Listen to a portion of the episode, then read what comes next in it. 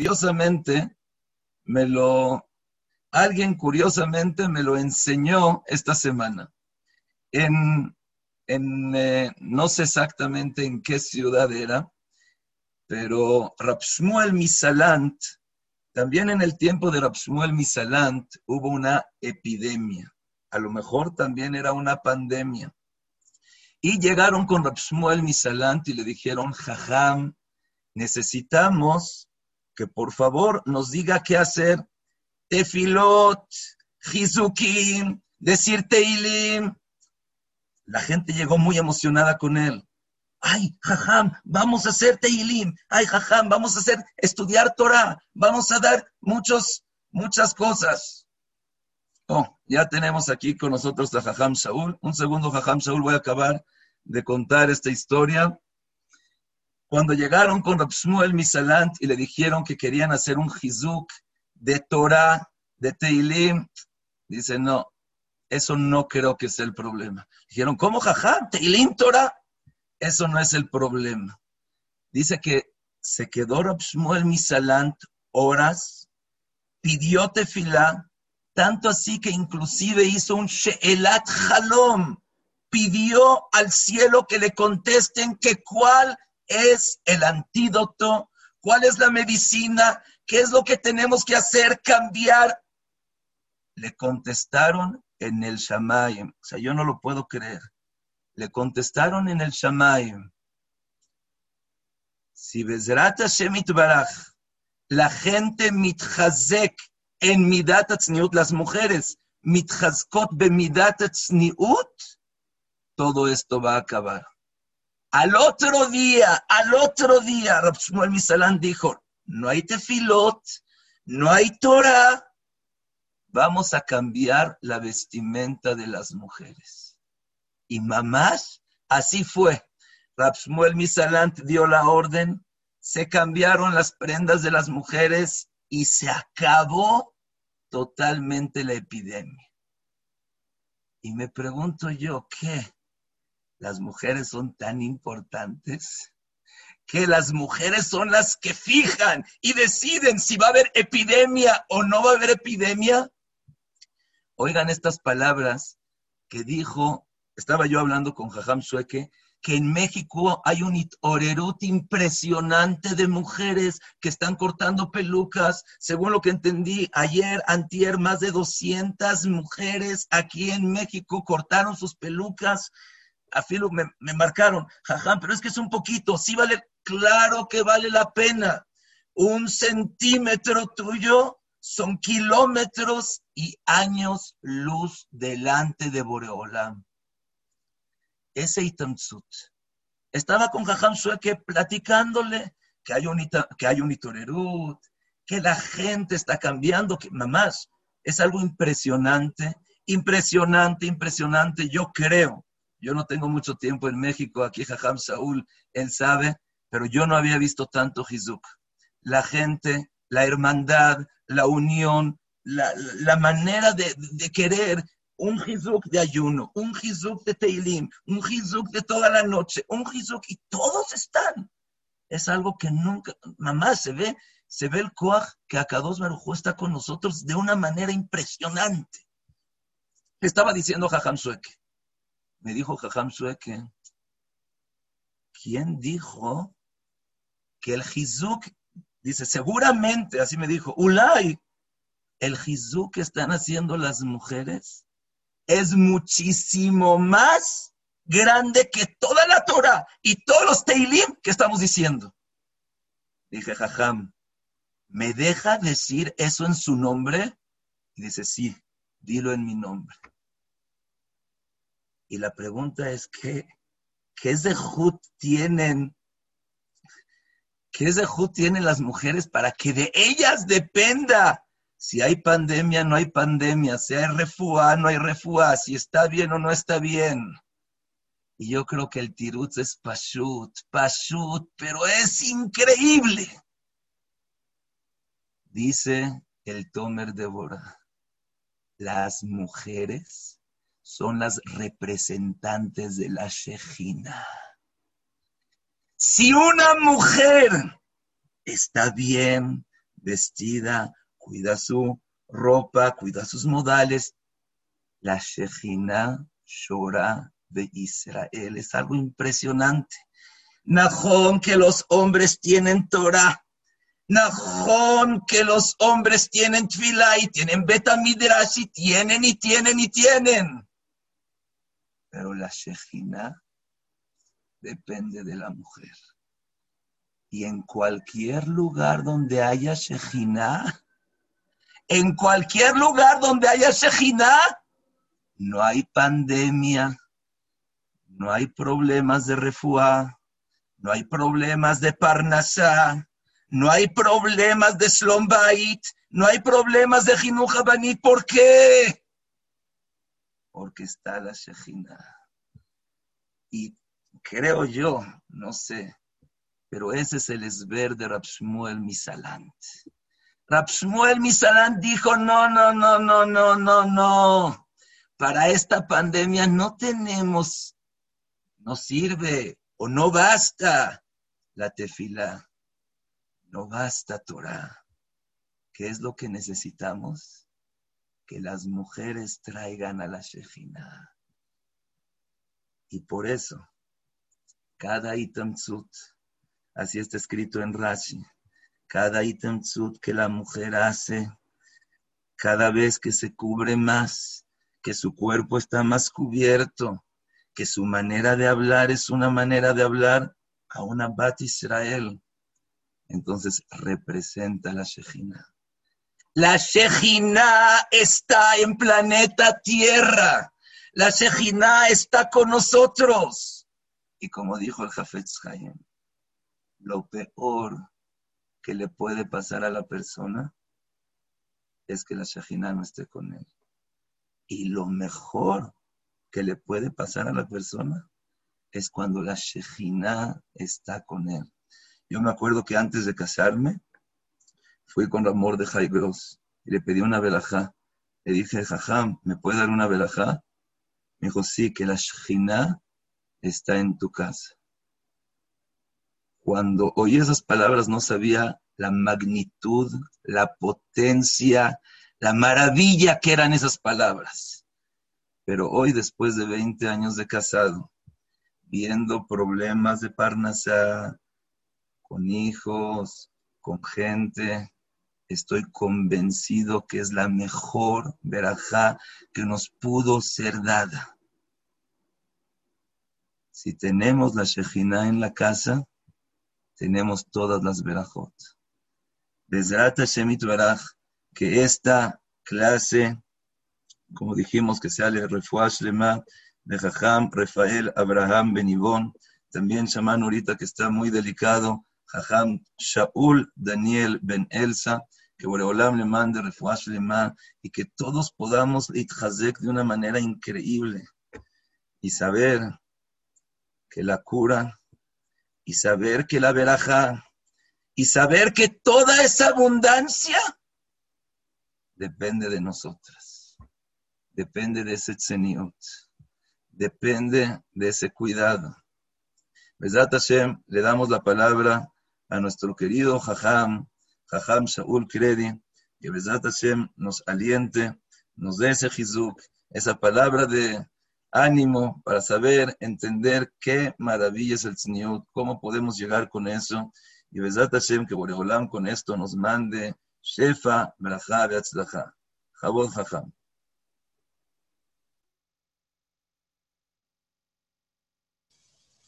Muchas gracias. Bishut Kvodarab, con el permiso de todos los presentes, te pido a Hashem que las palabras que salen del corazón lleguen al corazón de todos los oyentes y que sea este shiur lema de Rab Rafael Abraham Ben y Rab Daniel Rab Shaul Daniel Ben Hasibe Ben Elsa Ben Elsa y Kol Jole Ameja Israel.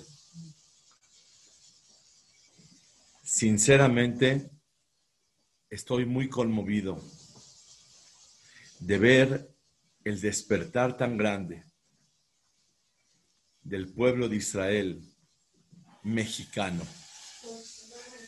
Porque México, todos los Yehudim de México, que viven en México y que viven en Israel, ya vi videos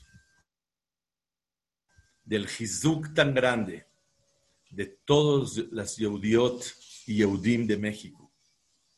Lo que nunca se ha visto, ni por la pandemia se ha hecho Hizuk de esta manera.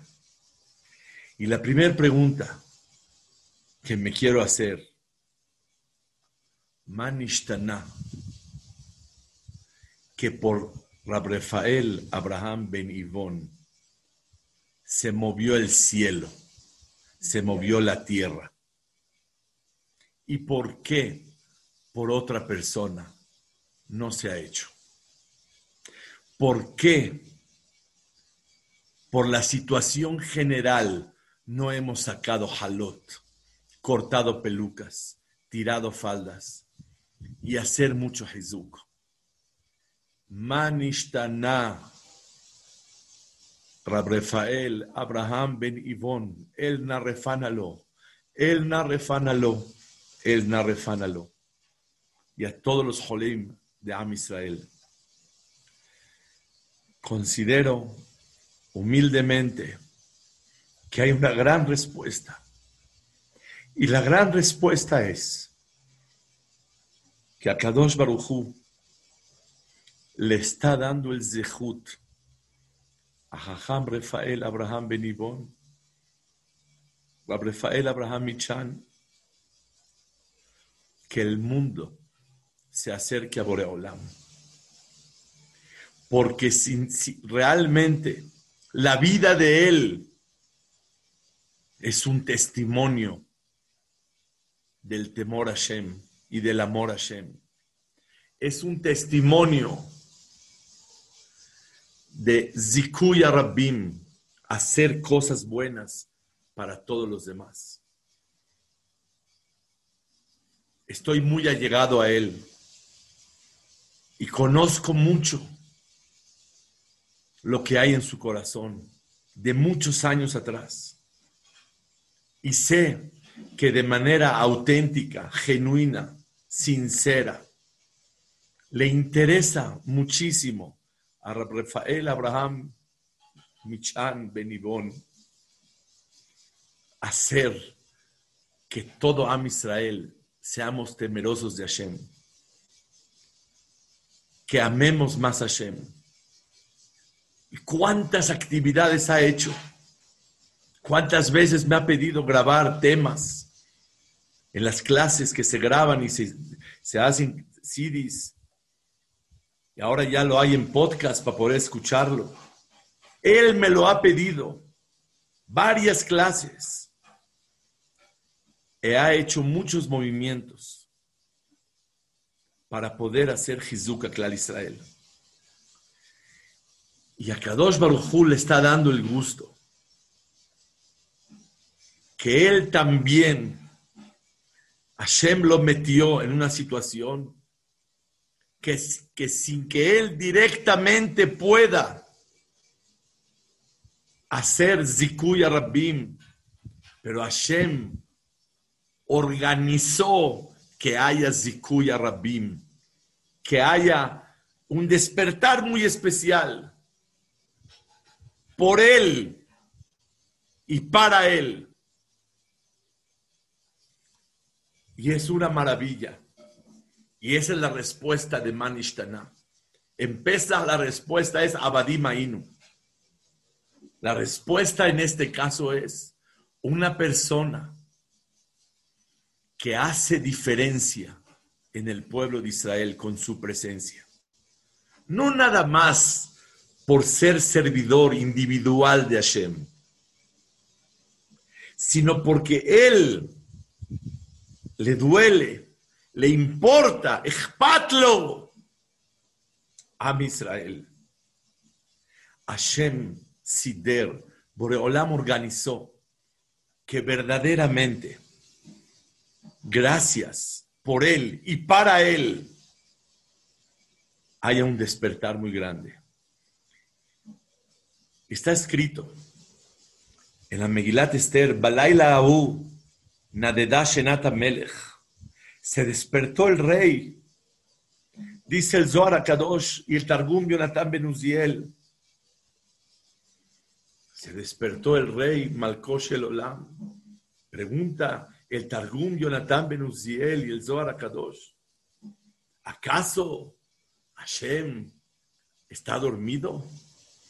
Para que se diga que se despertó. Inelo Yanum Beloishan Shomer Israel. Hashem no, no se duerme. Hashem está todo el tiempo despierto. Despierto es una manera de expresar el cuidado tan especial de Boreolam sobre sus hijos que somos Klal Israel. Pregunta el Targum, Inelo Yanum Beloishan, Shomer Israel, Boreolam no duerme. ¿Cómo que Balaila Ahu esa noche se despertó Boreolam? ¿Cómo que se despertó? ¿De qué se despertó? Contesta el Zohar Akadosh y el Targum Yonatan Benuziel. Cuando el pueblo de Israel está dormido, Hashem Kaviahol se hace el dormido. Y nos falta esa protección, ese cuidado tan grande de Boreolam. Pero cuando el pueblo de Israel se despierta, Hashem está súper despierto y ejerce y aplica la virtud y la cualidad de cuidarnos y mandarles una protección muy especial. Esa noche, dice el Midrash, se fue Mordejai con todos los alumnos, lloraron y estudiaron Torah Kedoshá toda la noche, dijeron Tehilim, hicieron tefilot con lágrimas y despertaron a Kadosh Baruj Despertar a Boreolam quiere decir despertar la piedad y el cuidado. Shmira un cuidado especial de Boreolam. Ravolve, Zichonor Ibraha, explica. ¿Qué quiere decir Ashrat Shechina? La Shechina está con nosotros. Shechina quiere decir Shochen Ka. Shochen habita con nosotros el Yutke. Yutke es Boreolam. Su supervisión en la tierra es el Vavke. Yutke, Vavke. Yutke, escucha brijo. Vavke, la Vav y la Hei, es la es la Shgaha, la supervisión. ¿Qué es Shechina? Dos cosas. Una, Shechina es la presencia clarísima y evidente de Boreolam en nosotros. Que nosotros reconocemos la presencia y la directriz y la supervisión de Boreolam. Eso es Shechina. Shochen habita en nosotros Ka Yutke Boreolam. Dos, Shejina quiere decir, ya que Él habita para nosotros y lo reconocemos, hay un cuidado muy especial. Y si al pide Erejateba, si de manera natural alguien no se puede curar, cuando hay Shejina, hay Ashrat Shejina, la Shejina está con nosotros. Cuando nosotros reconocemos que Boreolam está con nosotros, Él está con nosotros.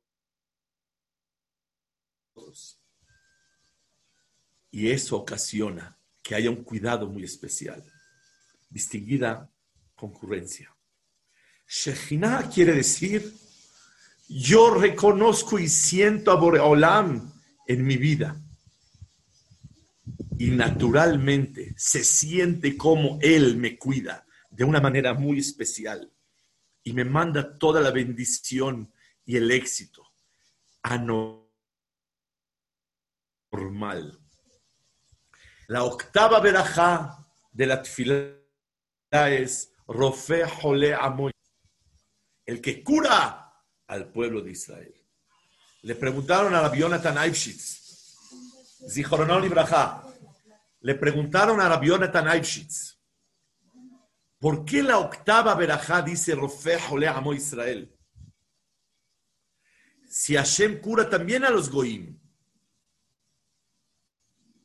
Él contestó una cosa a un goy, porque aquí hablamos del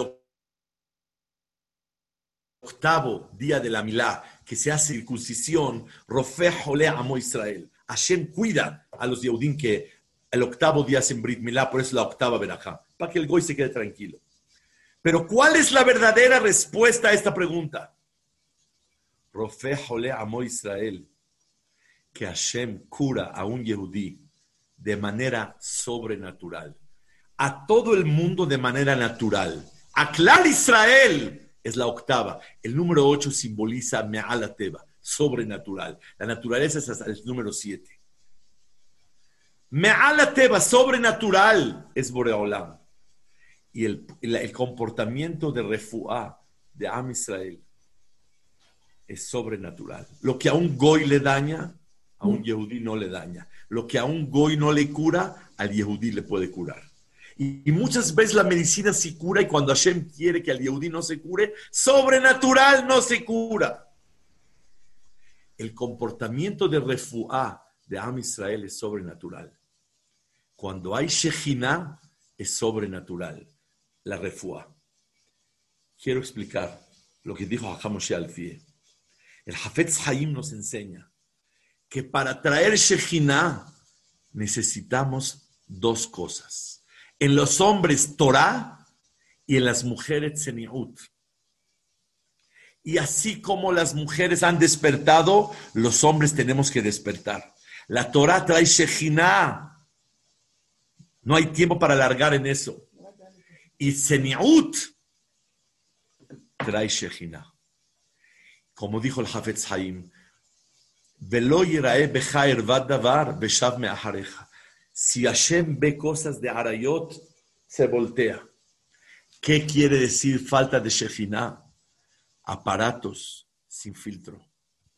Cuando una mujer no usa la vestimenta adecuada, faldas mínimo 10 centímetros y se puede un poco más mejor de las faldas, no entalladas no llamar la atención demasiado extravagante la vestimenta, que se vea bien, debe verse bien una mujer, pero no exagerar y no tampoco caminar sin medias, que es alajá caminar con medias.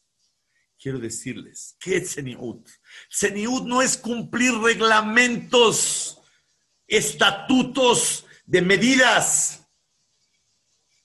Seniut es sentir a la Shejina. Veatzne alechet y me lo queja. Vive con Sniut porque vives con Boreolam. El Sniut está en la Neshama, en el corazón. El Sniut es yo siento a Boreolam enfrente de mí. Shiviti Hashem le negdita mid. Tengo a Boreolam enfrente de mí. Y Hashem para posar con nosotros tiene que ver que nosotros sentimos su presencia. Y la, una de las manifestaciones más grandes para sentir la presencia de Boreolam en las mujeres es el Seniut. Seniut en, el corazón. En el corazón no hay medidas. Seniut en la interioridad, de la persona. La mujer se siente sumisa y doblegada al rey del universo que guía Halenu. Eso es Seniut. Y por lo tanto, respeta los reglamentos del rey, cómo una mujer habla, cómo una mujer se viste, cómo una mujer se tapa y no llama la atención. Eso demuestra Kedusha, demuestra Shejina. Cuando hay Shejina, Boreolam hace maravillas. Hace cosas que no se pueden creer. Quiero. Ya te tengo que concluir, ¿verdad, Moshe? A ver, pregúntale a Moshe. Quiero decir una palabra. Lo que estamos viviendo es una maravilla. Maravilla es un milagro, un fenómeno. Una cosa que no se puede creer. Que una persona abrace al otro. o le lo salude, o se acerque sin tapabocas y que peligre su vida es algo anormal. Es ilógico. Más ilógico es lo que estás viviendo. Es más evidente que viene de Hashem. Hashem nos está hablando a todos. Y ustedes y nosotros le estamos contestando a Hashem. Queremos que la Shejina esté con nosotros. Reconocemos que Hashem es el rey. Reconocemos que Hashem nos supervisa. Y delante del rey, la falda es diferente. Las medias puestas. No entallar la ropa. No llamar la atención demasiado con la ropa. Y tratar de demostrar nuestra doblegación a Kadosh Barujú. A Kadosh Barujú, ¿qué le importa cómo mide tu ropa? ¿Qué le importa si te pones medias o no? Lo que le importa es lo que sientes al ponerte medias, lo que sientes al taparte con las faldas. Esa doblegación a su existencia es lo que Borolam quiere de nosotros. Por lo tanto, Besrat Hashem, que este despertar de Señor, esta grandeza, de lo que verdaderamente las mujeres han hecho y están haciendo. Que Boreolam lo reciba con amor. Boreolam, una tefilá delante de tantas mujeres. Te pedimos, Hashem, que el zehut de tanto despertar, te despertamos a ti, Balaila una de Dashenata Melech, Inelo y Anumbelo y Shan Shomer Israel, cura y dale vida, larga vida a Rafael Abraham Ben Ibon y a Shaul Daniel Ben Elsa, y Mitoch Kol Jole Ameja Israel, y recibe como un corbán todos los sacrificios del semiud de las mujeres, y que lo hagan, a pesar de ese sacrificio, que lo hagan con mucho amor, y mientras más amor y más alegría, Bezrat Hashem, más salud, y Besorot, y Afot Beneimot, Tiskula Mitzvot a todas. Muchas gracias. Amén, Jajam. Muchísimas gracias, Jajam, por esa ejizuk. Más que nada, el corazón, como usted dice, con, cuando vienen palabras del corazón, salen del corazón, entran también del corazón. Besat Hashem, que así sea. Baruch Hashem, tenemos con nosotros a Rab Menachem Stein, que es conocido por, si se dan cuenta ahorita, no pudo entrar, no sabía que entrar, tuvo que hablarle a su hija de Bnebrak, que se pare ahorita en la noche, que venga a enseñarle cómo meterse en la computadora. Entonces, Baruch Hashem, que todavía en el DOR tenemos gente así. אנחנו מתכבדים היום עם הרב מנחם שטיין, שכידוע הוא אחד מה, מהגדולים, אחד מהמומחים בנושא של צניעות. הוא נמצא בכל, הסמינר, בכל הסמינרים הטובים בארץ.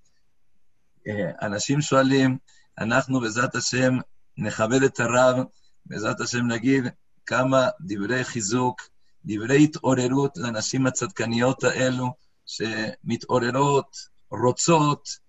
כעת, ברוך השם, עכשיו יש 250 נשות באמצע היום אשר חפצות להתקרב אל השם, חפצות לשמוע מה זה צניעות, במה אפשר להתק... להתחזק.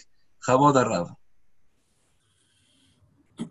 ערב טוב וחודש טוב לכל הציבור הקדוש שנאסף במקסיקו סיטי והמדינות הנוספות, ארגנטינה, והקהילה בפרט שנקראת קהילת מגן דוד, וכל הנלוות, נשים צדקניות, שהנשים הצדקניות הללו בעזרת השם יתכנסו לצורך הדבר הגדול שהייתי קורא לו הערב הצלת חיים. הצלת חיים. אנחנו היום מתכנסים, מדובר כאן בקהילה מאוד מגובשת, מאוד שחיה ביחד, נמצאת באחדות גדולה, כל אחד מכיר את השני, ואנחנו רוצים להיות נושא בעול לשני יהודים צדיקים, הרב שמואל דניאל בן אלסה, למשפחת מלר, שזועק ומבקש מאיתנו, אנא תעשו חסד, אני רוצה לחיות. כמו כן רבי רפאל אברהם בן איבון למשפחת משען, שגם כן נמצא במצב שצריך רפואה שלמה, ואנחנו יכולים לעזור לו. אנחנו אנשים מאמינים, יש לנו אמונה כבר אלפי שנים, ויש לנו את הכלים, יש לנו את האמצעים איך לעזור להם. ולכן אני רוצה לספר פה, קודם כל, בתחילת הדברים שלי, סיפור שחווינו אותו רק לפני כמה חודשים, קצת לפני הקורונה, באזור חודש, באזור חודש אה, שבט, אחרי חנוכה. מדובר במשפחה שגרים פה בשכנות אלינו, בעיר בני ברק, זוג שיש להם כמה ילדים, אחד הילדים, שמוליק, שקוראים לו שמואל, פשוט נתפס לו איזשהו חיידק, והווירוס הזה נכנס ונהיה יותר גרוע ויותר גרוע. לא עזר שום אנטיביוטיקה, לא עזר שום טיפול, והוא הגיע למצב שיותר קרוב למוות מאשר לחיים, לא עלינו. ילד בן שמונה, והוא התחבר למכונה שנקראת לב ריאות, מכונת אקמו, בבית חולים שניידר בפתח תקווה, וככה חלפו להם כמה ימים ועוד שבוע, והרופאים אמרו שאין להם מה לעשות, הרימו ידיים, והגוף הקטן הזה צריך להילחם בנגיף הקשה הזה, בווירוס, בחיידק הקשה הזה. וההורים האלה החליטו, יחד עם כמה ידידים, לעשות כינוס כמו שעושים עכשיו במקסיקו סיטי. אז היה לפני הקורונה, עשו את זה באולם שנקרא דרכי איש בבני ברק.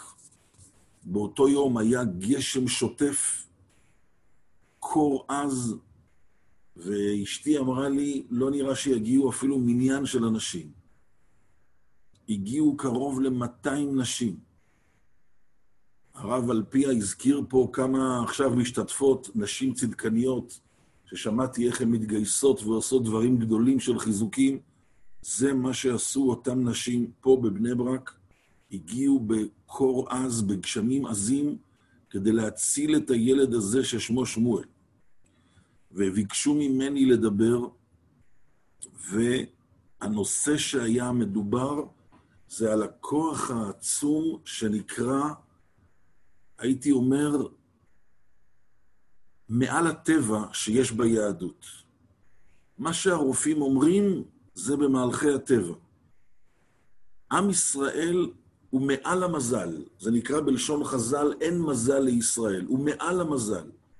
אומר רש"י במסכת שבת, אפילו אומרים לבן אדם שעל פי אסטרונומיה, או על פי אסטרולוגיה, מחר אתה מת, אתה נהיה חולה עוד חודש, לא צריך לפחד. למה? יש תשובה ומעשים טובים. ועל ידי תשובה ומעשים טובים, אדם מתגבר מעל הטבע שלו. יש לה טבע שהיא רוצה להופיע יפה ברחוב, אבל היא מתגברת על הטבע למען הערך ששמו צניעות. יש לו טבע לאכול משהו, אבל הוא מתגבר על הטבע משום שיש ערך ששמו כשרות. יש לו טבע לדבר משהו, להגיב, הואיל ומישהו פגע בו, או הוא רוצה לפטפט משהו והוא בולם את הפה שלו, הוא מתגבר על הטבע.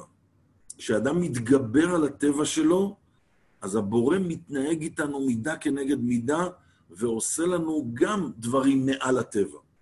זה הכלל. המהר"ל מפראג אומר שכל הערכים המרכזיים של תורה הם סביב המספר שמונה. אנחנו רק שבת שעברה סיימנו את שמיני עצרת. שמיני עצרת, שמחת התורה.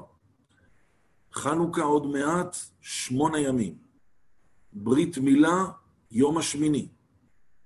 התורה ניתנה ביום חג השבועות. חג השבועות זה אחרי שבע כפול שבע, אז מגיע יום החמישים, בחינת שמונה. מה הסוד במספר שמונה?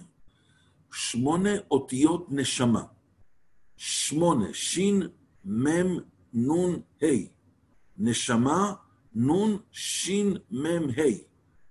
שמונה, כמו נשמה, זה אותיות השמן, גם כן. ה', שין, מם, נון. שמן תמיד צף על המים.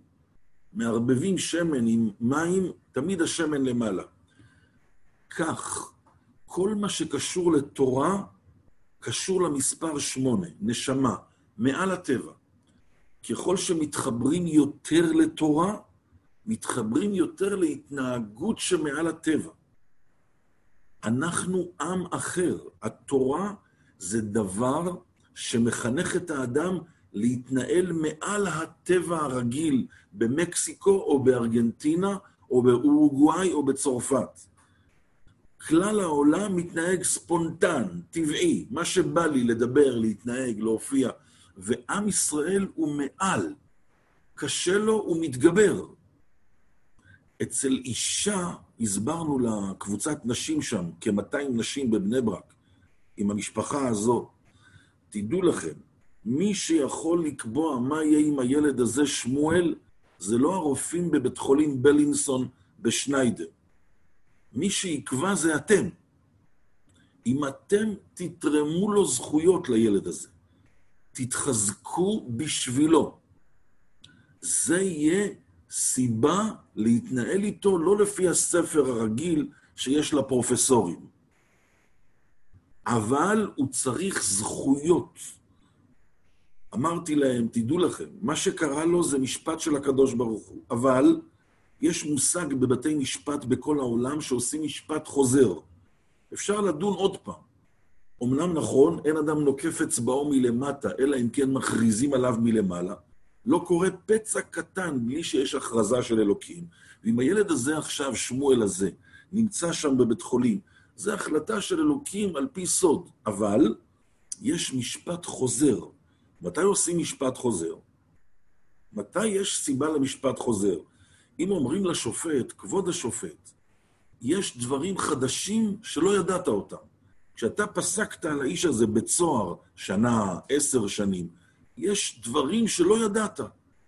יש לי פשוט נתונים חדשים, אינפורמציה חדשה, שלא ידעת אותה קודם. אני מבקש, תקשיב לאינפורמציה החדשה, ואולי לפי האינפורמציה החדשה, אתה תפסוק פסק אחר. אמרתי לאותם 200 נשים, אנחנו הולכים להביא אינפורמציה חדשה. נשים שמתחזקות בשביל שמוליק בנושאים הכי חשובים ששמם צניעות אצל אישה. פתאום שמוליק הזה מקבל עכשיו עוד 100 קילו זכויות, מאיפה זה בא לו? משום ששרה ורחל ולאה ורבקה ויפה וחדווה פתאום שלחו לו פקלח, שלחו לו חבילות. ואלה דברים שלא היה בזמן ששמוליק היה חולה.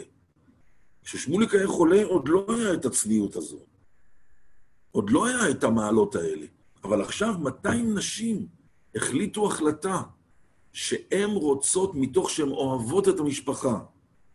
קשה להן לראות את הילד הזה כך. ואנחנו אוהבים את הרב שאול דניאל בן אלסה. אנחנו רוצים שיהיה חי ויהיה הלאה בעזרת השם בריא. אוהבים את הרב משען, הרב רפאל אברהם בן איבון. אנחנו רוצים לתרום לו זכויות, משום שעם ישראל זה נשמה אחת. אם אני עכשיו שותה כוס מים, הנה יש פה כוס ואני שותה, המים האלה מגיעים לא רק לפה, המים האלה מגיעים גם לרגליים, כיוון שהקיבה מעבירה את זה לכל הגוף באמצעות התמהיל של הדם. אם אדם לוקח כדור אקמול או אנטיביוטיקה, זינת או מוקסיפן פורטה, או איזשהו סטרואידים וקורטיזונים, זה לא מועיל רק לפה, זה כיסוי אנטיביוטי לכל הגוף. כך עם ישראל זה לא ארגנטינאים או מקסיקנים. עם ישראל זה נשמה אחת. אתה אחד ושמך אחד, ומי כי עמך ישראל גוי אחד בארץ. ואם אני, הקבוצה של אנשים, של קהילת מגן דוד, עם כל הרבנים הצדיקים שפה מדברים, מתחזקים בשביל שאול דניאל, מתחזקים בגלל רפאל אברהם בן איבון משען, אז הוא מקבל פתאום ויטמין רוחני, מקבל פתאום סיבה למשפט חוזר. הקדוש ברוך הוא דן אותו עוד פעם, תראה מה קורה פה. הגיע פה נתונים חדשים שלא ידעתי קודם. ולמה דווקא צניעות זה החלק הכי חזק?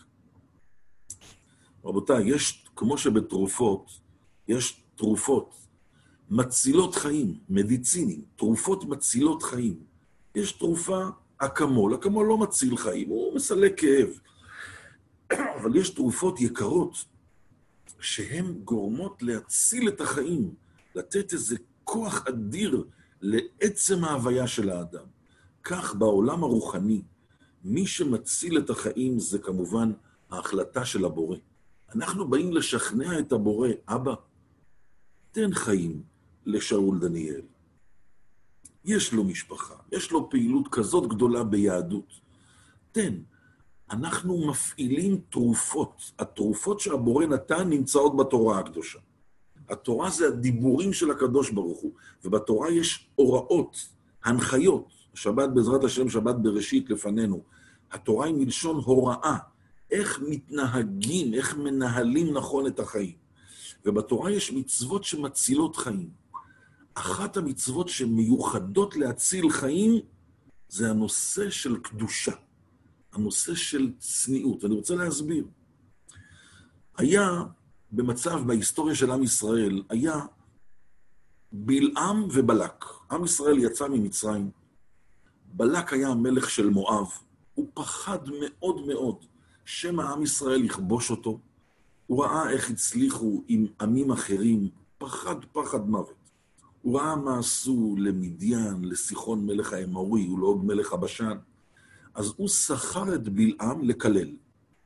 בלעם היה נביא של הגויים, והבורא אמר, ניתן להם גם מישהו שלא יגידו שאין להם מישהו כמו משה רבנו. אז בנושא מסוים הוא היה דומה למשה רבנו.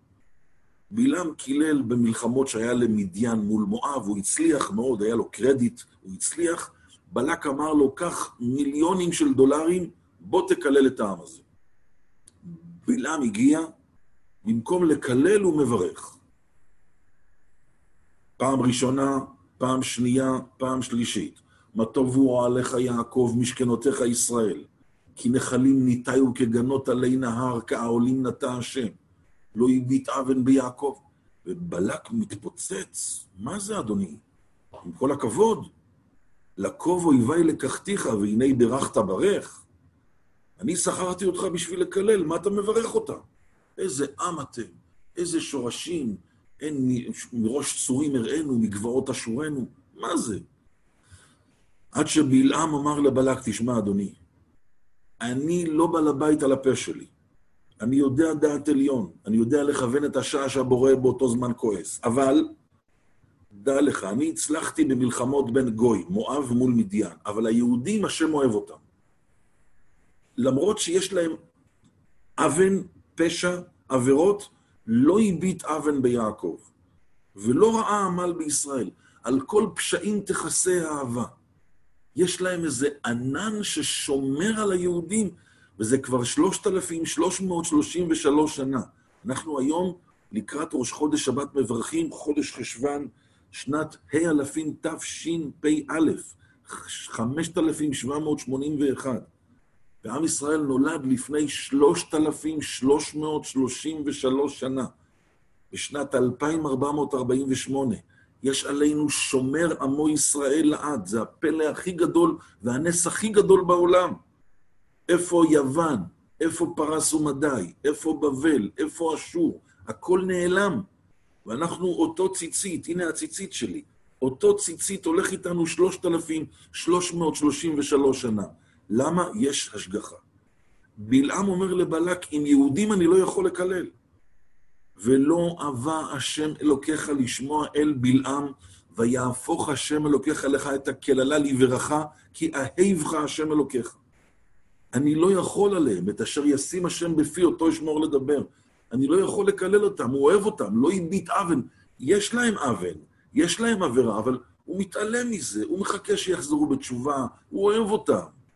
על כל פשעים יש תכסה אהבה. שמים שכבה של אהבה וזה מכסה את הפשעים. אומר בלעם לבלק, שמע, אדוני, אתה רוצה לפגוע בהם?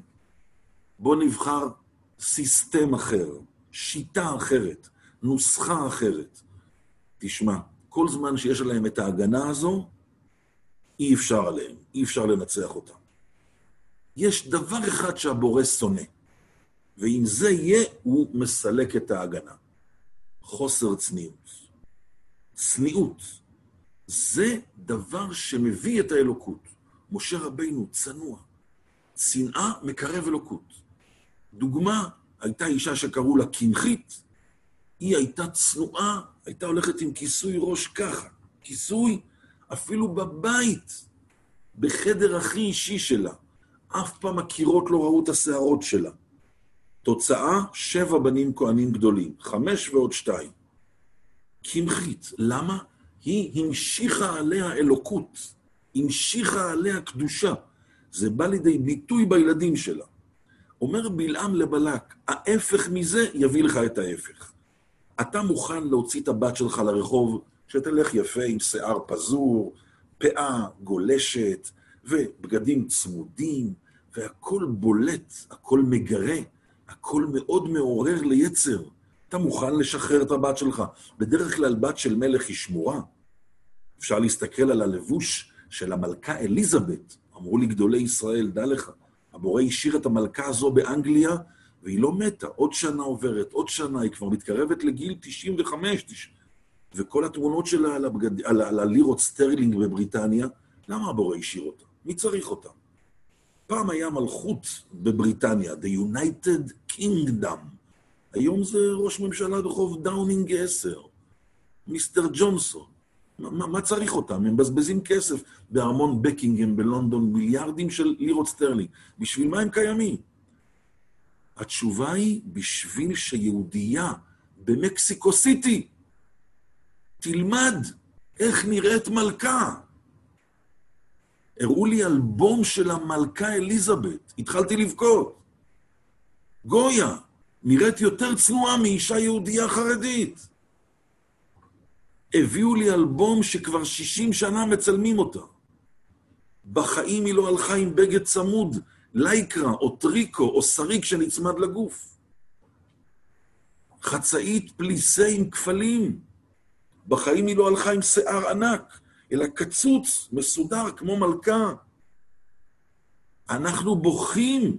הבורא השאיר את המלכה הזו כדי שבת מלך, יהודייה, תבין איך נראית יהודייה, איך עם ישראל נראה 3,330 שנה, עד שבאו לצערנו כל מה שהולך היום עם האינטרנט והאייפונים והפייסבוק, ומקלקל את כל הילדות שלנו. זה פשוט לבוא ולבכות, לא נשאר לבורא ילדה אחת נורמלית.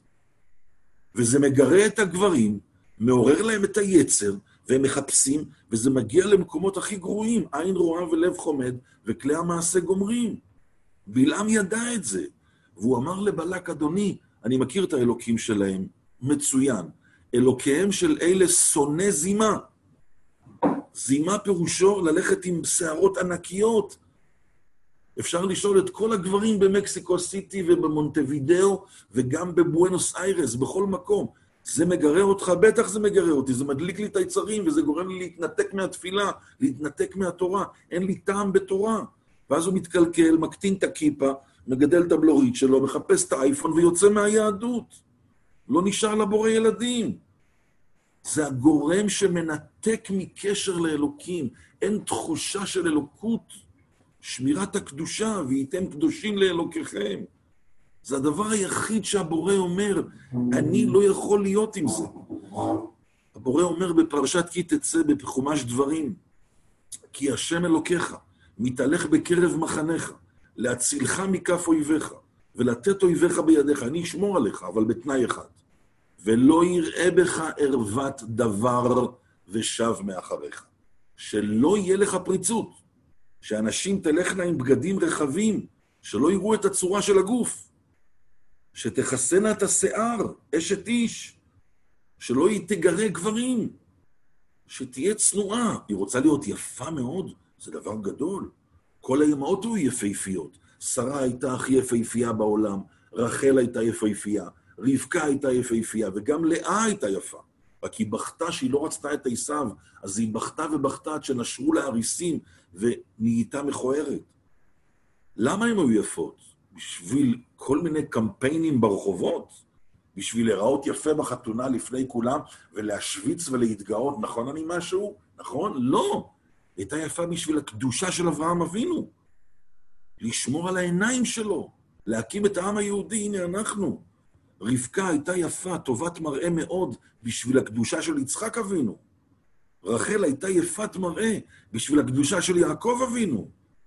חז"ל אומרים במסכת סנהדרין, אם אתה רואה אישה יפה, מיד תציע אותה לתלמיד חכם. בשם ספר בן סירה, בפרק חלק במסכת סנהדרין, אישה יפה, בחיק ירא שמיים תינתן. אם אתה רואה אישה יפה, מיד לתת אותה לתלמיד חכם. למה? זה עוזר לו בשמירת המצוות והקדושה. הוא לא מסתכל ימינה ושמאלה, לא הולך עם אייפון. בכל אייפון יש מאות מיליוני אתרי תועבה וזימה. הרב קנייבסקי אומר לי, אסור לגור בבית כזה, שם נמצא מלאך המוות. לא היה בהיסטוריה, הרב אלישיב אמר לנו, מאז בריאת העולם לא נברא מכשיר מושחת כמו אינטרנט שיש במחשב. מאז בריאת העולם, 5,781 שנה, לא היה כזה מכשיר מושחת. השטן יוצא עם זה רגע לפני ביאת המשיח, כדי להכשיל את כולם, שלא יישאר אף אחד נאמן לבורא. הוא כבר חיסל את רוב העם היהודי, הכל עם הכוח הזה. חטא העגל היה בגלל ויקומו לצחק אריות. כל החטאים קשורים לאריות.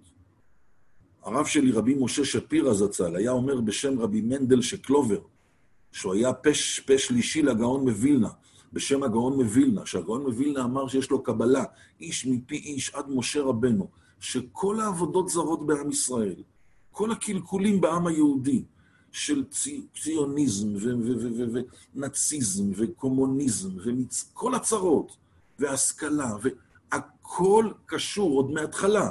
מצרים, בבל, פרס ומדי, יוון, אדום, הכל קשור לאריות. הכל התחיל מההפקרות הזו של עניין הפך הקדושה. לכן בלעם אומר לבלק, תשמע, בלק, כל זמן שיש עליהם הגנה, אני לא יכול עליהם. אם אתה רוצה שלא יהיה לפגוע בהם, צריך לסלק את ההגנה. איך מסלקים? רק דבר אחד. דבר אחד גורם לסילוק. פריצות. תביא את הבת שלך. הבת שלו קראו לה כוסבי בת צור. בת מלך היא בדרך כלל שמורה, כמו אליזבת, כמו כל הנסיכות. סגורות ואף אחד לא מתחיל איתן, הן שמורות עד למעלה, בתוך הארמון. אבל תוציא אותה החוצה. אם אתה שונא יהודים, תקריב את זה. כמו שהסבא שלהם, לוט, גם כן הוציא את הבנות שלו שם החוצה. זה התחיל משם כבר. ואז כל הבנות תבואנה אחריה, ואז אני אומר לך, אין עליהם הגנה. כשהסתרת פניך, הייתי נבהל. יש מחלות, יש טיפול נמרץ, יש אקמו. הסתרת פנים, ואנוכי אסתר אסתיר פניי. בלק עשה את זה, והדבר הראשון שהוא עשה, שילח את הבת שלו, בעקבותיה באו שאר הבנות. מנה ראשונה מתו 24 אלף מישראל. וזו הייתה מנה ראשונה.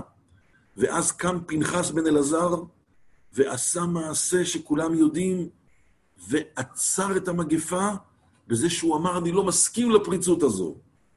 והוא גרם שלא הייתה שואה. והוא קיבל שכר, נהיה אליהו הנביא, הוא מגיע לכל ברית מילה לשמור על הקדושה של בני ישראל.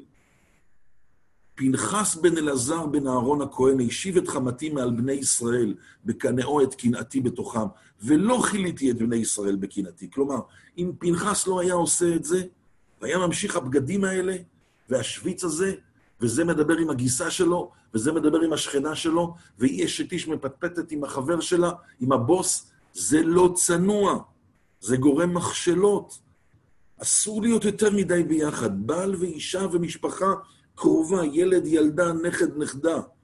האחרים זה כבר מעבר לתחום. ברגע שזה היה, היה מצב אלמלא מעשהו של פנחס, אם פנחס לא היה עושה את זה, לא היה שואה של שש מיליון, שליש העם היהודי. היה, רחמנא ליצלן, שואה של כל השמונה עשרה מיליון. כיליתי את בני ישראל בקנאתי. אבל פנחס עשה מעשה ואמר, אני לא מסכים. וכולם חשבו שהוא קנאי, שהוא רוצח. אבל הבורא אמר, הוא איש שלום. הוא לא איש קנאי, הוא איש שלום. הוא עשה שלום בין ישראל לאביהם שבשמיים. הוא החזיר את ההגנה, החזיר את ה... את ה... ופרוס עלינו סוכה, סוכת שלומך, והוא הציל את עם ישראל. תחת אשר קינא לאלוקיו ויכפר על בני ישראל, לכן אמור, הנני נותן, הנני נותן לו את בריתי שלום. והוא זכה להיות אליהו הנביא. חי לעולם. למה? קדושה כזו מתחברת למקור החיים, והקדוש ברוך הוא זה חיים לעולם. ואליהו התחבר, פנחס, אליהו, התחבר למקור החיים. אז אמרתי לאותם נשים שבאו בשביל שמוליק בבני ברק, תשמעו, האימא של הילד הייתה שם, והאימא של הילד בכתה ואמרה, אני אישה שבאתי מרחוק, חזרתי בתשובה שלמה, ואני הולכת עם פאה. אני מחליפה מפאה לכיסוי. אני מחליפה מפאה, אני לא מוצאת פאות צנועות כמעט היום. כל הפאות יותר מושכות ויותר יפות מהשערות שלה. פאות משיער טבעי, גולש, דינמי, מבריק, פס. אומרים לי אנשים גויים, אנשים שרחוקים מתורה, זה יותר יפה מהשערות שלה. זה רצון השם. אשת איש, שיסתכלו עליה כולם, אוי, משהו, משהו, וכולם עוברים איסור, והיא מכשילה את כולם באיסור ולא תטורו, ומפילה אותם ומנתקת אותם מכל קשר לבורא. וכל המצוות זה סתם פעולות של מצוות אנשים מלומדה, משהו פולקלוריסטי, לא קשר אמיתי עם אלוקים. היא אמרה, אני עוברת למטפחות כאלה. אני מבקשת, ואני אמרתי לכולם, כל אחד קשה לו. היא אמרה לאשתי לא מזמן, אחרי שהבן שלה נהיה חי, והוא היום בריא ושלם, אני התפללתי איתו יחד ביום כיפור. היא אומרת, בהתחלה שאני עברתי למטפחת, היה לי קשה כמו שחותכים לי את הבשר. אבל למען הילד שלי שלא ימות, אמרתי, אני עושה נכונות. היום היא אומרת, קלה, פחות יפות, עדינות, בסדר. באו שם האנשים האלה, כולם התחזקו משהו, אני לא אומר שכולם עברו למטפחת, אבל מי שהיה לו פאות יותר מדי גדולות, קיצר אותם. ואני חייב לומר לקהילה הקדושה פה, פה במקסיקו סיטי, שמעתי מהרב משה אלפיה, הגאון הרב משה אלפיה, וכל הפעילים, איך שידי הפעניות במקסיקו מלאות עבודה. כל הכבוד לכם. אתם גם שיפרתם את המצב של הרב רפאל אברהם משען. אנחנו שומעים דברים טובים, אבל צריך עדיין להמשיך. הבורא אומר לנו, תודה רבה, קלטתי, הלאה, הלאה, הלאה. באות אחת אחרי השנייה לקצץ, לקצץ, שלא יעבור בשום אופן את הקו של הכתף. בשום אופן לא יעבור את הקו של הכתף. ושלא יהיה עם פסים וכל מיני טריקים. צריך להבין, הרב קנייבסקי, אנחנו שאלנו אותו פעם, הרב, פאה בסדר או לא בסדר? הוא אומר, בסדר, אבל שכולם ידעו שזה פאה. שכל הפושעים וכל הגויים וכל פורקי עול ידעו, זה לא השערות שלה. היום לא פשוט למצוא פאה כזו. שיבינו שזה כיסוי, אשת איש. שמעתי, אמרו לי, היה כהתכנסות השבוע בגלל הקורונה, התכנסו כ-200 אברכים. גם כן רצו להתקדם בנושא של כיסוי של נשים. הבינו שזה מקטרג על עם ישראל. אז הם אמרו, רבנים צעקו שם ואמרו שיש היום בנות רווקות, בנות 16, 17, 18. זה משהו מצחיק, אבל זה לבכות. הן אומרות, אמא, היום שיש לנו שערות שלנו, לא מרשים לנו בסמינר ללכת עם שיער פזור. צריך לאסוף לקוקו. אני מחכה שאני אתחתן, ואז יהיה לי אפשרות עם הפאה ללכת פתוח. שמעת לאן הגענו? שהיא בחורה רווקה, אסור רק ללכת בקוקו, ושנהיית אשת איש, אז פתאום אפשר לפתוח. אתה מבין לאן זה הגיע? אז זה לא פלא שיש כאלה פריצויות וכאלה אסונות של דרדורים כאלה, ואנשים מחפשים באייפון יותר טוב, וקופץ לו תמונות שהוא לא חלם ואיך זה מקלקל אותו. באים אלינו למשרדים שלנו אנשים, בני 70, 75, אפילו קרוב ל-80. הרב, יש לי תמונות לא יפות בראש, איך אני מוציא את זה מהראש? זה קופץ לי באמצע הקידוש, זה קופץ לי באמצע כל נדרי, באמצע נעילה. אני פעם הייתי כזה דתי-לאומי עם טלוויזיה וסרטים, ואז הייתי בן 18-20, היום אני כבר 55 שנים בתשובה, אברך כולל וראש ישיבה, ועדיין קופץ לי תמונות באמצע הקידוש. איך מסלקים את התמונות האלה? ולנו מורנו ורבנו הגאון רבי מוישה שפירא היה אומר לנו שאבא שלו שמע מבעל הלשם שבו והחלמה. הסבא של הרב אלישיב היה גדול המקובלים לקראת ביאת המשיח. חזון איש אמר על בעל הלשם, רבי שלמה אלישיב, הוא אחרון המקובלים. ועל בעל הלשם אמר, כך אמר לנו רב מוישה שפירא לאבא שלו, אין בעולם סבון שיכול לנקות מוח. אין סבון כזה. אדם ראה תמונה, נכנס לו לראש. ככה בנוי גבר וככה בנוי אישה. אדם שמע דברים של ניבול פה, קופץ לו כל הזמן. ואני שאלנו את הרב יעקב אדלשטיין זצ"ל, הגאון, איך מסלקים? אמר, אולי שיסתכלו הרבה זמן על כתב יד, על כתב של אשורית של ספר תורה, של מגילת אסתר.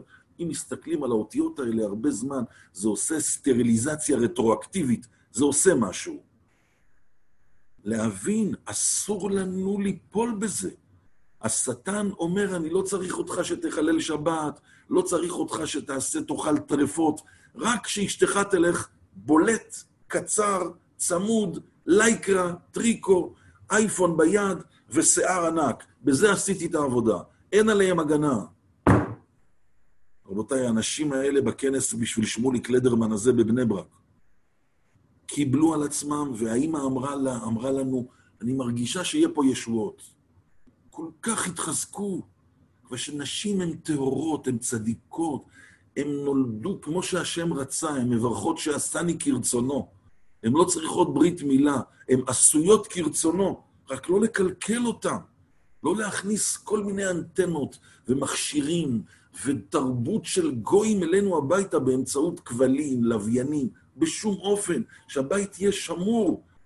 והבנות הקטנות, גם הקטנות, תלמדנה צניעות, כמו שאני מחנך ילדה לא לנסוע בשבת.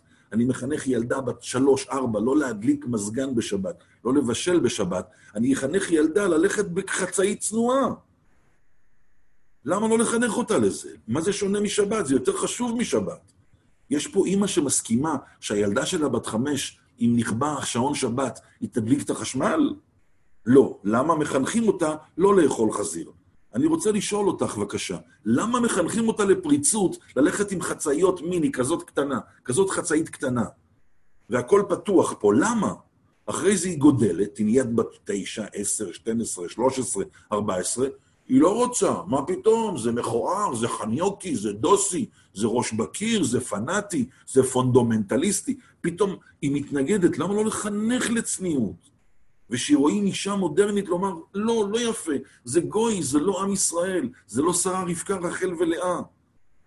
רבותיי, חלפו שלושה שבועות, והתחילו שמועות, הילד שמוליק מתחזק. עברו עוד שבועיים, הוא יושב על המיטה. היום הוא חזר לתלמוד תורה ככל הילדים, והרופאים שם בשניידר התחילו לבכות. אמרו, זה לא לפי דרכי הטבע, פה היה משהו מעל הטבע. כאן זה לא לפי הספרים של הרפואה, זה לא כתוב לנו. למה? היו כמה עשרות נשים שהתחזקו והאימא של הילד לקחה את זה על עצמה, והיא אמרה, אני מתחזקת, עשו לי טובה, תשלחו חבילות למען הילד שלי. אני רוצה שהילד הזה יחיה, תעשו לי חסד. אם זה היה ילד שלכם, לא הייתם רוצים שאני אעשה מאמץ. אני לא מבקשת כסף, לא מבקשת תרומות, אני מבקשת מעשים. הרב מלר והרב משען והמשפחות מבקשים אולי בזכותם יהיה פה כזה חיזוק בקהילה, מגן דוד, ובקהילות הנלוות. יהיה להם זכות גדולה, שבגללם הקהילה הקדושה שכבר מתחיל, באמת, כל הכבוד. זה קשה מאוד, אני יודע, גם בנות שלי, יש בנות של תלמידות שלי בכל הארץ, הן אומרות, אנחנו הולכים לפענית. כמה אנחנו רוצים שזה יהיה ארוך, ויש פעניות, אני לא נעים לי להגיד, הן מקלקלות את הבנות. הן רוצות, והן אומרות להן, תעשו ארוך, זה יפה, זה מרשים, כולם יגידו, וואו, וואו, מתעלפת, איך את נראית? כבר שהם רואים אינטרנט כל היום, אז זה מה שיפה אצלם. וכשהיא אומרת לפענית, אל תסיתי אותי, את לא עמלק. אל תהפכי אותי למכשילת הרבים ומחטיאת הרבים. אני לא רוצה לגרות יצרים של אנשים. אני לא רוצה לסלק שכינה. אני רוצה שיהיה לי ילדים בריאים, לא תסמינים ולא תסמונת דאון ולא CP. תפסיקי שיסתכלו עליי. אם מסתכלים עלייך, אז מטילים בך עין הרע. ואנחנו כל יום מבקשים מהבורא שתצילני מעין הרע. היה פה כמה מקרים באחד מבתי החולים בארץ, ששלוש יולדות יצאו ובכו, קיבלו את התינוקות בבכיות נוראות. ובכו. מה התברר? היולדת הראשונה, אמרו לה אחרי שלושה ימים בבית חולים, חור בלב. צריך ניתוח לב פתוח עוד שלושה חודשים. היולדת השנייה, רשרוש בלב, יש קולות לא טובים. היולדת השלישית, גידול בכליה, צריך לעשות ביופסיה, האם זה שפיר או ממאיר. הם בכו, הלכו לאחד מהצדיקים הגדולים ביותר בארץ ישראל, שיש לו רוח הקודש מוכחת. ושאלו אותו, מה אתה אומר? שלוש יולדות, אחת אחרי השנייה. הרב של הבית חולים רץ, מה זה? הוא אמר, אדוני, הן הולכות עם שמלת הריון צמוד. פעם היה שמלה רחבה. אישה הייתה בהיריון, שמלה גדולה, הכל מכוסה, מסתיר את הגוף. מסתיר, יש ברכה בדבר הסמוי מן העין. ילד לא פגום, לא תסמונת דאון, לא חור בלב, לא גידול בכליה ולא רשרוש בלב.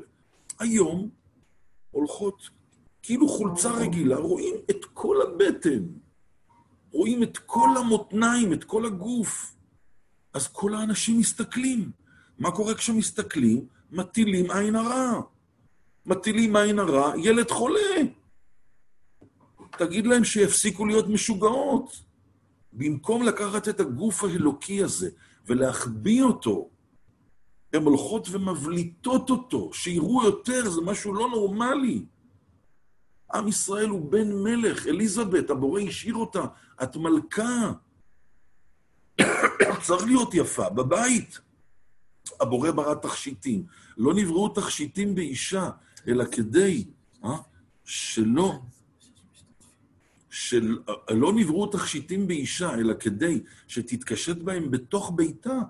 תכשיטים זה דבר גדול. בעל מגיע, אישה צריכה להיראות יפה, לחזק את השלום בית, לחזק את הזוגיות. יוצאת החוצה, בסדר, לא סמרדותי, בסדר, אישה היא עדינה, יש לה טעם, אבל לא מושך.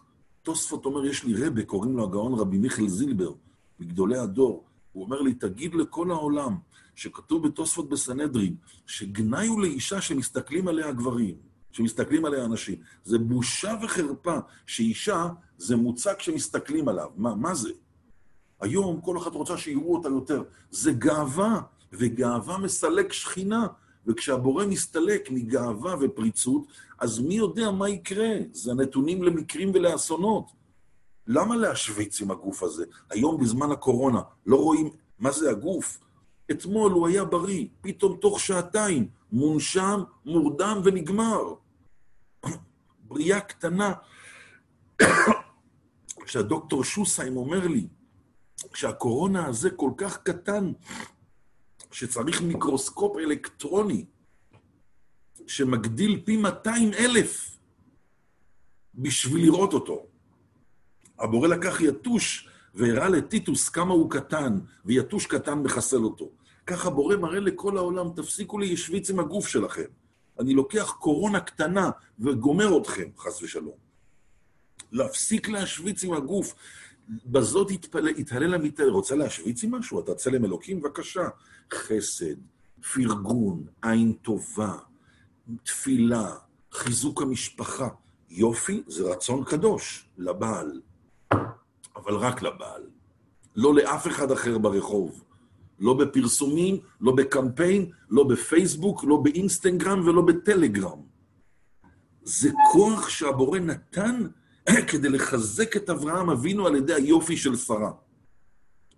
לחזק את יצחק עם היופי של רבקה. להבין, אישה חייבת להבין, היא כזאת צדקת, אבל הרוח בעולם, זה מטעה אותה, וזה הכל בשוגג, בשוגג, בשוגג, כי לכל העם בשגגה, אבל צריך לידע אותם. זה מכשיל את הרבים. שהיא מפטפטת בעבודה, או עם השכן, או עם הגיס שלה, היא לא חולמת איזה מחשבות יש לגיס שלה בראש. על מה הגיס שלה חושב? כבר שהיא אף פעם לא הייתה גבר. היא נולדה אישה, עד 120 היא אישה. היא לא מבינה איזה ניסיונות זה עושה. אסור לגרום את זה. זה לא היה בעם ישראל אף פעם. ישנו ספר של הרב סופר, שם הספר עולמות של תואר. אני לומד את זה עם הילדות שלי. שני אלבומים, נייר כרומו, רק תמונות. מאיפה? זה פעם יחידה שעם ישראל, שהגדולי ישראל הסכימו להוציא ספר עם תמונות של נשים. אבל הוא טשטש קצת את הפנים. לקח הרב אורי מיכאל סופר מהמוזיאון האמריקני שלוקח תמונות של ביגוד ותרבות בגדים של כל העמים, הוא לקח את התרבות של עם ישראל מגויים, שילם 30 אלף דולר כדי לקבל את התמונות האלה, והראה איך בנות ישראל התלבשו עד הזמן האחרון. בין אם זה מפולין, או רומניה, או תימן, או מרוקו, או אלג'יר, או טוניס, או סוריה, או מצרים, כולם סגורות עד כאן, כיסוי מלמעלה עד הרגליים, בין אם זה חגיגי בחתונות, בין אם זה ביום חול, מכל... ואני עובר על הספר הזה עם הילדות שלי, ואני בוכה איתם, מי שינה את הצורה של העם היהודי? מה זה? למה לא לכסות את הרגליים? למה אני צריך לראות את הרגליים שלה? למה להכשיל אותנו? זה לא צודק, זה לא נכון. אז הבורא נותן מכה ועוד מכה כדי לזעזע אותנו. אני לא יכול להיות איתכם. אתם מסלקים אותי מהבית ושב מאחריך. אני לא יכול להגן עליכם. תבינו, לכן הבגדים האלה נקראים בגדי שחץ.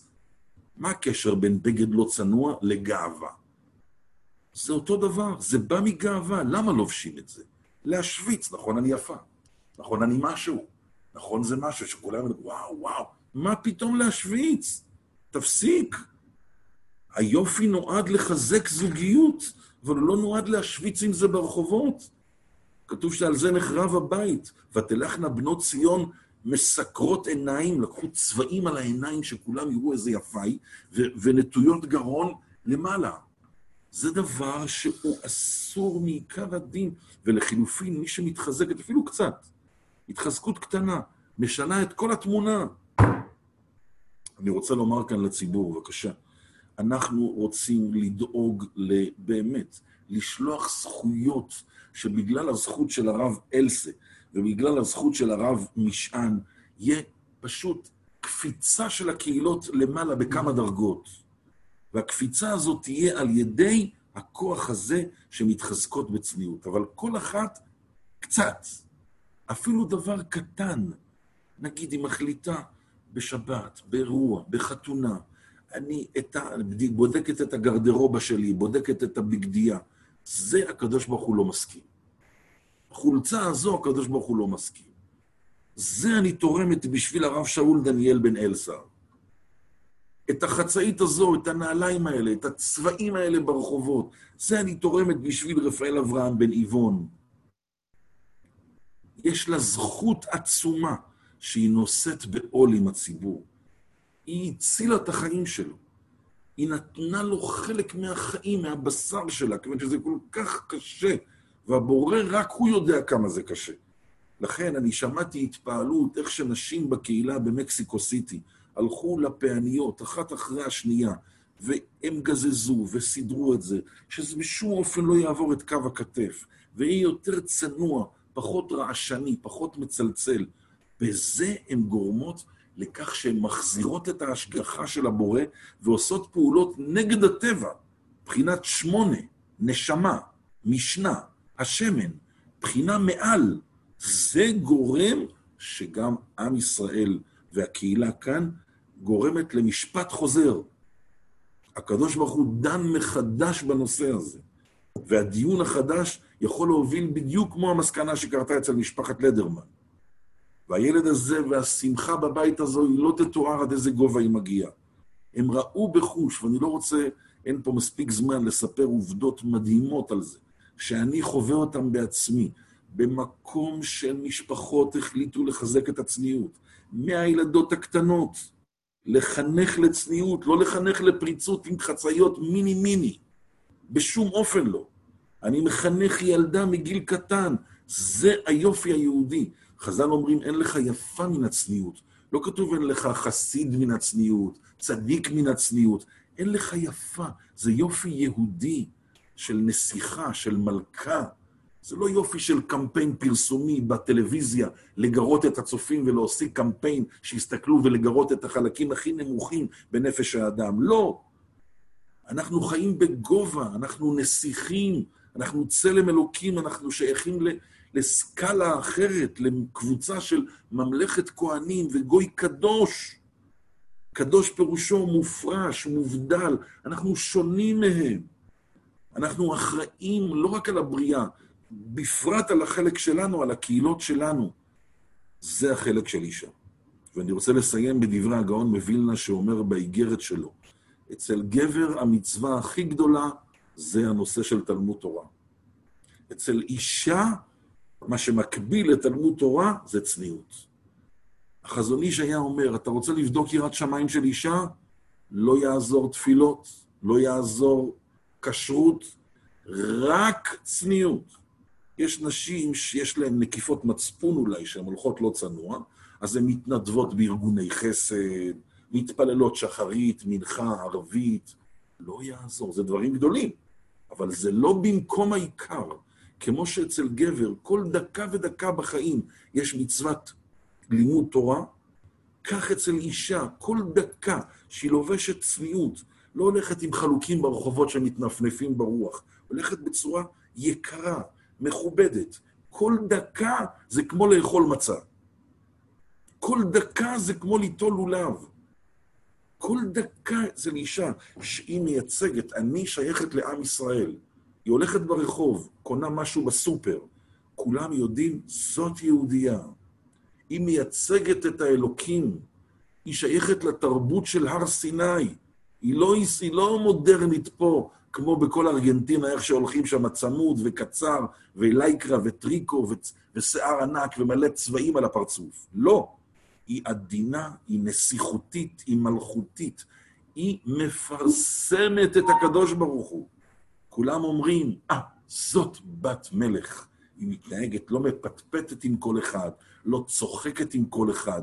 יש לה את הבעל שלה, את הילדים שלה, היא באה לעבודה, ידיה שלחה בקישור, את הידיים היא שולחת לעבודה, לא את הלב שלה. הלב שלה נשאר אצל הבעל.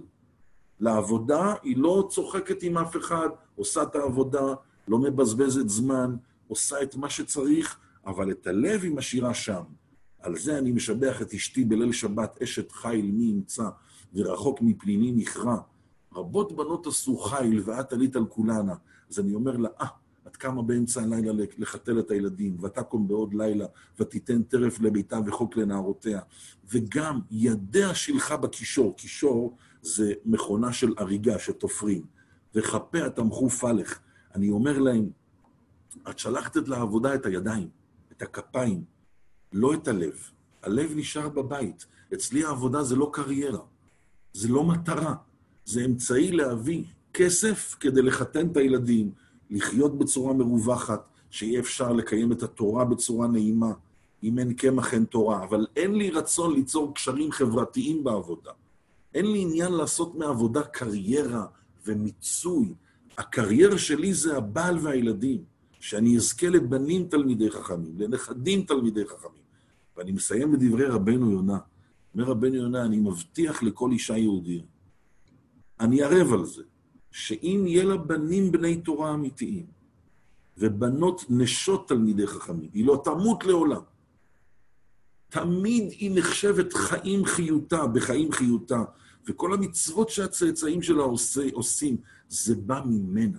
זה כמו אותה קמחית שזכתה שכל בניה ראשי ישיבות וכהנים גדולים, ושהיא הסיבה לזה. היא צריכה לשאוף לכך. משיגים ילדים תלמידי חכמים בתנאי שאשתך כגפן פוריה בירכתי ביתך. אם אשתך היא כמו גפן, הגזע של הגפן קטן, אבל הענפים ענקיים, האשכולות הם ענקיים. אם אשתך כגפן צנועה, אז בניך כשתילי זיתים סביב לשולחניך. כל הילדים איתך, אתה רואה נכדים שמכבדים אותך. מי לא רוצה משפחה גדולה ליד השולחן? כל הילדים והנכדים מנשקים את הכף יד, מכבדים את הזקנים, קמים לכבודם. איזה התרגשות זה, איזה גובה זה. הרבנית קנייבסקי הייתה אומרת שמצד הדין, מספיק שמכסים את המרפק. אם יש שרוול שמכסה את המרפק, גם כשמרימים את היד זה בסדר. אבל כל תוספת של סנטימטר לכיוון כף היד, זה עוד אלף קילומטר אצל הילדים. עוד פעם, כל תוספת שאימא מוסיפה להחמיר, לכסות יותר, להוסיף מעבר למרפק סנטימטר אחד, זה אצל הילדים ישפיע להתקדם באלף קילומטר. כך אמרה לנו, ובכל ההרצאות, הרבנית בת שבע, הכלה של מי שנמצא לתמונה מאחוריי פה, הרב קנייבסקי זצ"ל, הסטייפלר. ככה זה. כל התקדמות קטנה יש להכבד, יש להעריך. רק הקדוש ברוך הוא יודע כמה קשה לכל אישה בנושא הזה להתקדם ולהתקדם. לכן, אני רוצה לסיים ולעשות מי שברך אבותינו אברהם, יצחק ויעקב, ולומר לקדוש ברוך הוא, תשלח רפואה שלמה לרב שאול דניאל. תשלח רפואה שלמה לרבי רפאל אברהם. איזה קידוש השם יהיה פה. שווה לך. הרי כל מה שבראת את העולם זה עם זו יצרתי לי, תהילתי יספרו. איזה כבוד יהיה לך שידברו בקהילה ויראו את הרב נשען הולך על הרגליים וממשיך בהרבצת התורה שלו בבריאות. יראו את הרב שאול דניאל מלר, ממשיך בכל הפעילות שלו בבתי הדין. יגידו, מה, הרי בן אדם הזה היה במצב גרוע. מה קרה? מה קרה כאן? נשים הצילו אותו. תראה איך נראה בית הכנסת אחר לגמרי, איך נראית חתונה במקסיקו סיטי. תראה את העזרת נשים, הם הצילו אותו. כולם יראו, רפאנו השם ונערפה, הושיענו וניוושע, כי תהילתנו אתה. תראה איזה כבוד יהיה לך, שווה לך. אני לא דיברתי עם הרבנים, אבל אנחנו בעזרת השם, שהם יחזרו לבריאותם, נעשה סעודת הודיה גדולה, בלי נדר. נעשה נשמת כל חי, נברך את הבורא. הנה, גילית, שווה לך לשלוח להם רפואה שלמה. כל כך הרבה בנות הביאו פה כאלה חיזוקים וחיזוקים. זה משנה את התמונה. מי שברך אבותינו אברהם, יצחק ויעקב. משה, אהרון, דוד ושלמה, שרה, רבקה, רחל ולאה. הוא יברך את הרב שאול דניאל בן אלסה, ואת רבי רפאל אברהם בן איבון, בעבור שכל הקהילה וכל הצופים מברכים ומתפללים עבורם, להחזיקם, להחיותם, להחלימם ולרפאותם. בשכר זה ישלח להם הקדוש ברוך הוא רפואה שלמה מן השמיים, רפואת הנפש ורפואת הגוף. בכל איבריהם וגידיהם, השתה בעגלה ובזמן קריב, ונאמר אמן, ושיהיה לנו זכות לקראת פתיחת התורה מחדש, לראות ולשמוע בשורות טובות, ושכל הקהל יתברך, כל הנשים עם כל בני משפחותיהם, בבריאות איתנה, שלום בית חזק, פרנסה טובה, סיפוק נפשי, שמחה תמידית, ושכבר נראה בעינינו איך שהבורא גואל את עם ישראל, ותחזינה עינינו בשובך לציון ברחמים, במידת הרחמים, לירושלים עירך ברחמים תשוב, ואור חדש תאיר על ציון, וכולנו נזכה במהרה לאורו, אמן ואמן. יישר כוח הרב, ממש דברים מתחזקים מאוד מאוד. אם הרב היה רואה כאן, אנחנו ממש מורידים דמעות על החשיבות שיש לנשים הצדקניות. עכשיו אני אדבר קצת בספרדית כדי שאם יש איזה שאלות שיוכלו לשאול את הרב, אני אתרגם את זה. הם שולחים לי כאן את השאלות ואני אשאל את, את הרב. עכשיו אני אדבר בספרדית כדי שכולם יבינו וייכנס יותר. Estamos muy impresionados, muy, muy impresionados de la fuerza que tienen las mujeres, de la manera que pueden las mujeres traer la Shejina, de la manera como Boreolán puede hacer.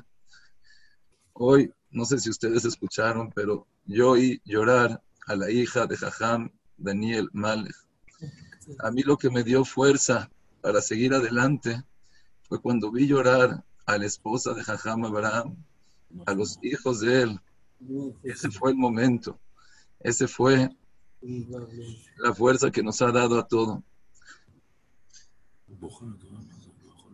Yo creo, yo creo que ahorita es el, el momento para que cada uno de nosotros, cada uno de nosotras, pueda hacer ese esfuerzo que dijo, que aunque sea un centímetro, son kilómetros, que, podamos, desde la todos nosotros bajar la Shejina. Es algo impresionante lo que las mujeres han hecho, las pelucas. Ahorita también me compartieron la morá Miriam Mendoza, que tienen ya un torén para toda persona que quiera cambiar su ropa, modificar su ropa, quitarla, ponerla. Ya hay una persona, ahorita Besat les vamos a compartir la pantalla para que Besat puedan ver exactamente lo que son. Ahorita les pido que la persona que tenga alguna pregunta que la haga ahorita para que yo le pueda hacer, que me la mande a mí, para que yo se la pueda hacer al jajam. Y quiero decirles que ustedes está en sus manos traer la llave, no nada más de refuá de jajam Abraham, no nada más de refuá de jajam Daniel, sino la llave de toda esta maguefa. México, Baruch Hashem, es el mejor lugar que existe en el mundo. Bezrat Hashem Baraj, aparte de Israel. Pero Bezrat Hashem Baraj le pedimos a Boreolam, le pedimos Bezrat Hashem a Boreolam que nos mande un jizuk. Bezrat Hashem, vamos a todos los jizukim, si ahorita pueden mandarlos por el chat. Si pueden mandar por el chat todos los jizukim que cada una está pensando ahorita hacer, Hashem, yo los voy a imprimir y se los voy a poner, se les voy a decir a los doctores de Jajam Abraham, de Jajam Daniel, que los pongan debajo de su almohada para que puedan leer trapot. Estoy seguro que con eso que pongan Besat en el chat, yo quiero cortar peluca, yo quiero sacar ropa, yo quiero quitar falda, ya no quiero vestirme de esa manera. Como dijo el Stapler, si de esa manera podemos hacer vamos a traer la Geulah. Ok, no veo entonces que haya, que haya preguntas. Vamos a darle aquí la palabra a nuestro querido tío Jajam Daniel Michan. Igualmente también la persona que quiera sacar ropa se va a juntar, se va a vender la que se pueda vender, se va a dar la que se pueda dar y la, la que no se pueda hacer nada de eso, vamos a hacer una, un mamad impresionante donde vamos a tener muchísima seguridad para todo el clan Israel. Aquí dicen que también las mujeres de Venezuela también cortaron hoy las pelucas.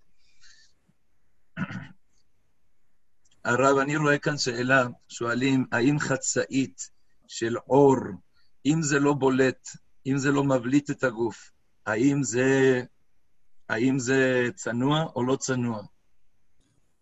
העיקרון, אני רוצה להסביר, העיקרון, אני לפעמים שואל, כל כך הרבה אנשים בארץ, בחוץ לארץ, השאלה הכי פשוטה, למה בן אדם לובש בגד? מה הסיבה שבן אדם לובש בגד? האם הבגד נועד להבליט את הגוף או להחביא אותו? להחביא אותו, להסתיר אותו. כל אחד מבין שבגד נועד להחביא את הגוף. למה? כיוון שבן אדם זה צלם אלוקים. לפרה ולסוס אין בגד. אין לפרה חצאית, אין לה חולצה, אין, זה חתיכות של בשר. האדם, אישה ואיש צריכים להבין, אנחנו לא חתיכות של בשר, אנחנו צלם אלוקים. הגוף הזה זה רק מעטפת, זה לבוש. הפסוק אומר בספר איוב, אור ובשר תלבישני, עצמות וגידים תשוחחני. יש לי פה אור, יש פה בשר, זה לבוש, כמו שיש לי חליפה, ויש לי עניבה, יש לי לבלב וכבד ולחיים, זה לא אני. מי שמדבר בתוכי זה הנשמה, רוח ממללה. אצל אישה זה עוד יותר גדול, אישה היא מאוד קדושה. לכן אישה פטורה מתלמוד תורה, אישה פטורה ממצוות עשה שהזמן גרמה. היא מתוקנת, היא מברכת שעשני כרצונו, היא בנויה כבר, רק יש לה עבודה אחת, לא להיסחף. לכן יש לה ניסיון בעניין הזה להיות ולהיסחף, זה העבודה שלה. עכשיו, כל בגד שתפק... שהוא כשר אם הוא מחביא את הגוף. לא מבליט אותו. בפוסקים כתוב, נגיד, יש לי פה שרוול, כיוון שיש אוויר בין השרוול לבין היד שלי, זה נקרא כיסוי. זה נקרא כיסוי, זה מכסה. אבל אם אני משום מה יחליט לבוא לחייט שלי ולהצמיד את זה ככה, ורואים את הצורה של הזרוע דרך הבגד, זה לא נקרא כיסוי. רואים את הזרוע. אצל אישה זה עוד יותר גרוע. כל אחת מבינה את העוצמה, כל העולם בנוי על כוחות הטומאה היום. וכל המערכת של המדיה והטכנולוגיה בא לגרות את זה. סימן ששם השטן לוחץ, הוא יודע שפה הוא מצליח. ולכן, אם זה מסתיר את הגוף, בסדר. עכשיו, הנושא של חצאית מעור או לא עור, אם זה לא מושך תשומת לב, יש עור מבריק, יש עור עם ציורים, העיקר שלא ימשוך תשומת לב. נגיד חולצה, אפילו חולצה לא צמודה, לא סטרץ', לא לייקרה, לא טריקו, אבל יש פתאום תפוח באמצע הבטן, או אגס או ענב על הגב. כולם מסתכלים, זה לא טוב. שלא יהיה משונה, שלא ימשוך תשומת לב. זו מלחמה גדולה. אנחנו לא רוצים להשוויץ, לא רוצים להתבלט. אני מדגיש עוד פעם, מעבר לכל ההיבטים שמכשילים אנשים, זה גם מביא עין הרע. אישה צריכה להבין מה שהרבה שלי, רב מיכאל זילבר אמר, תביא להם את התוספות הזה בסנהדרין. בושה וחרפה, גנאי הוא לאישה שמסתכלים עליה אנשים. אבל מעבר לגנאי, זה גם מביא עין הרע, זה מביא מחלות. אנחנו מתפללים כל בוקר, תצילני מעין הרע. אל תשים עליך עין הרע. תחביא, ברכה שרויה בדבר הסמוי מן העין, אמר אותו קדוש, על היולדות שילדו ילד עם חור בלב, עם רשרוש בלב ועם גידול בכליה. אז הוא אמר, מכלל אין אתה שומע עליו, שאם ברכה שרויה בדבר הסמוי, מכוסה מעין, אז אתה יודע שקללה נמצאת בדבר שגלוי לעין. מכלל אין אתה שומע עליו. לכן, אם זה לא מושך תשומת לב, לא מפריע לי אם זה אור או מה שיהיה, העיקר שזה לא משונה, לא גורם לאנשים, אופס, וואו, וואו, זה לא. לא למשוך תשומת לב. וזה א', לא צמוד, שזה הכי גרוע בעולם, חייב שיהיה אוויר בין הבגד לבשר. אם המספר שלה 36, תעשה 38. המספר 38, תעשה 40. היא תגן ויהיה ברכה בגוף שלה. ב', שלא יהיה ציורים או צורות משונות. לכן פה זה לא רלוונטי כל כך. כאן שאלו על פרחים, על פרחים בתוך החצאית, האם זה, זה, זה כן... עדין, עדין סולידי. כבוד הרב משה, אם זה סולידי ועדין, אישה אוהבת יופי, אני מבין, זה ברור, הבורא נתן לה את התכונה הזו. ואני חוזר, הוא נתן לה את התכונה של יופי בשביל בעלה. היום הגויים העבירו את הכל לרחובות, לטלוויזיה, לאינטרנט, לכל מערכות הוידאו, לכל המגזינים הנוראים האלה. זה השתבש פה משהו, לכן אין משפחות היום. בעל עוזב את אשתו, היא בוגדת בו, הוא בוגד בה, הולכים לכל... אנחנו רוצים לשמור מה טוב הוא עליך יעקב. לכן, אם זה עדין, הפרחים האלה עדינים, סבירים, לא מבקשים שאישה תלך עם סמרטוטים ותכסה את הפנים שלה מלמעלה עד למטה. לא. דבר שהוא עדין, הוא נכבד, הוא פדנט, אישה אוהבת ניקיון, אוהבת דברים יפים, אוהבת דברים נעימים, אבל לא רועשים, לא מרעיש. לכן כתוב בהלכה שאסור ללבוש בגד אדום. הלכה פסוקה בשולחן ערוך, בגד אדום אסור. אדום מושך תשומת לב. אדום, אדום, מייצג דם, כבד, כולו דם. כבד זה מרכז התאוות התחתונות ביותר. יש מוח לב כבד. לכן להכשיר כבד זה מאוד קשה, עד שמכשירים אותו. אדום זה מושך, אסור בגד אדום. היא צריכה לשאוף להסתיר את עצמה ולהיות נכבדה, נסיכה, כמו, לא נעים לומר לי, כמו המלכה אליזבת. שתיקח את האלבום של הרבנית בלונדון, 65 שנה מצלמים את האישה הזו. לא מצאו אף פעם לא צמוד, לא חשוף ולא שיער ענק. פשוט כך נראית מלכה, ובנות ישראל בנות מלכים הם. ואז יש להם אושר בבית, היא בטוחה שבעלה שומר על העיניים שלו ומשבח אותה, וחשוב מאוד שבעלים ידעו לשבח את הנשים בכל דבר. קמו בניה ויאשרוה, בעלה ויעללה. מחר בלילה, ליל שבת בראשית, כמו כל השבתות, מהללים את האישה ואומרים, בעלה ויעללה, הילדים שלה נותנים ויאשרוה, סטמפלה. אתה רוצה לדעת מי, מי, היה, מי הייתה אימא של הרב קוויגר? תראה את הרב קוויגר. מי הייתה אימא של, אימא של רבי שמעון בר יוחאי? תראה את רבי שמעון בר יוחאי. זה הכל בזכות אימא שלו. החזון איש, אנחנו בדקנו משפחות שהוציאו ילדים רבים, פצצות בתורה. בדקנו משפחת אה, קרליץ, האימא של החזון איש. יצא לה ילד כמו החזון איש. יצא לה ילדה כמו אימא של הרב חיים קנייבסקי, אשתו של השטייפלר, הרבנית מרים פשה. יצא לה ילד, ילדה, אשתו של רב שמואל גריינמן, אימא של רב חיים גריינמן. יצא לה רב מאיר קרליץ. מי הייתה האישה הזו? מי הייתה האישה? בדקנו. היא הייתה הולכת ומורידה מעיל עליון, מעיל גדול, ארבע נשים היו מסביב עם מגבות, שלא יראו איך מורידה את המעיל. אני רוצה לומר לך, רבי משה, אנחנו היינו, בש... אני מתפלל ביום הכיפורים עם הרב קנייבסקי בבית כנסת לדרמן.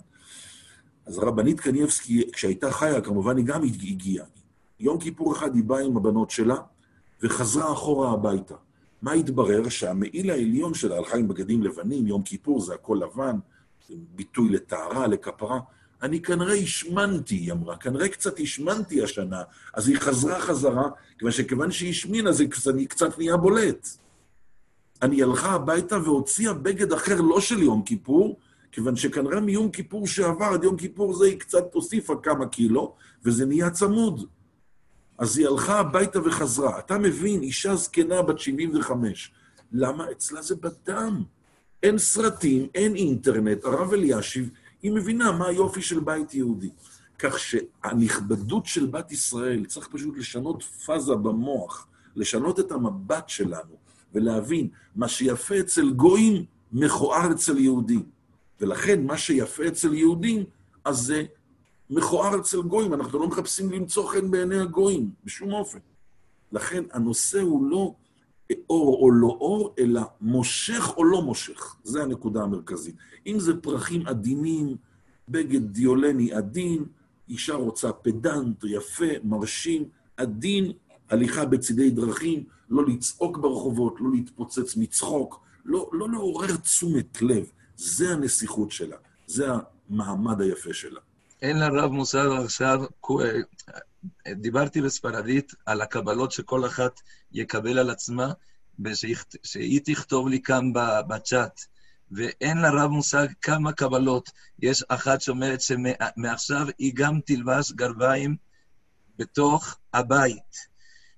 ולא רק את זה, וגם כל ההלבשה תהיה רק בחדר הפרטי, ושאף אחד לא יראה.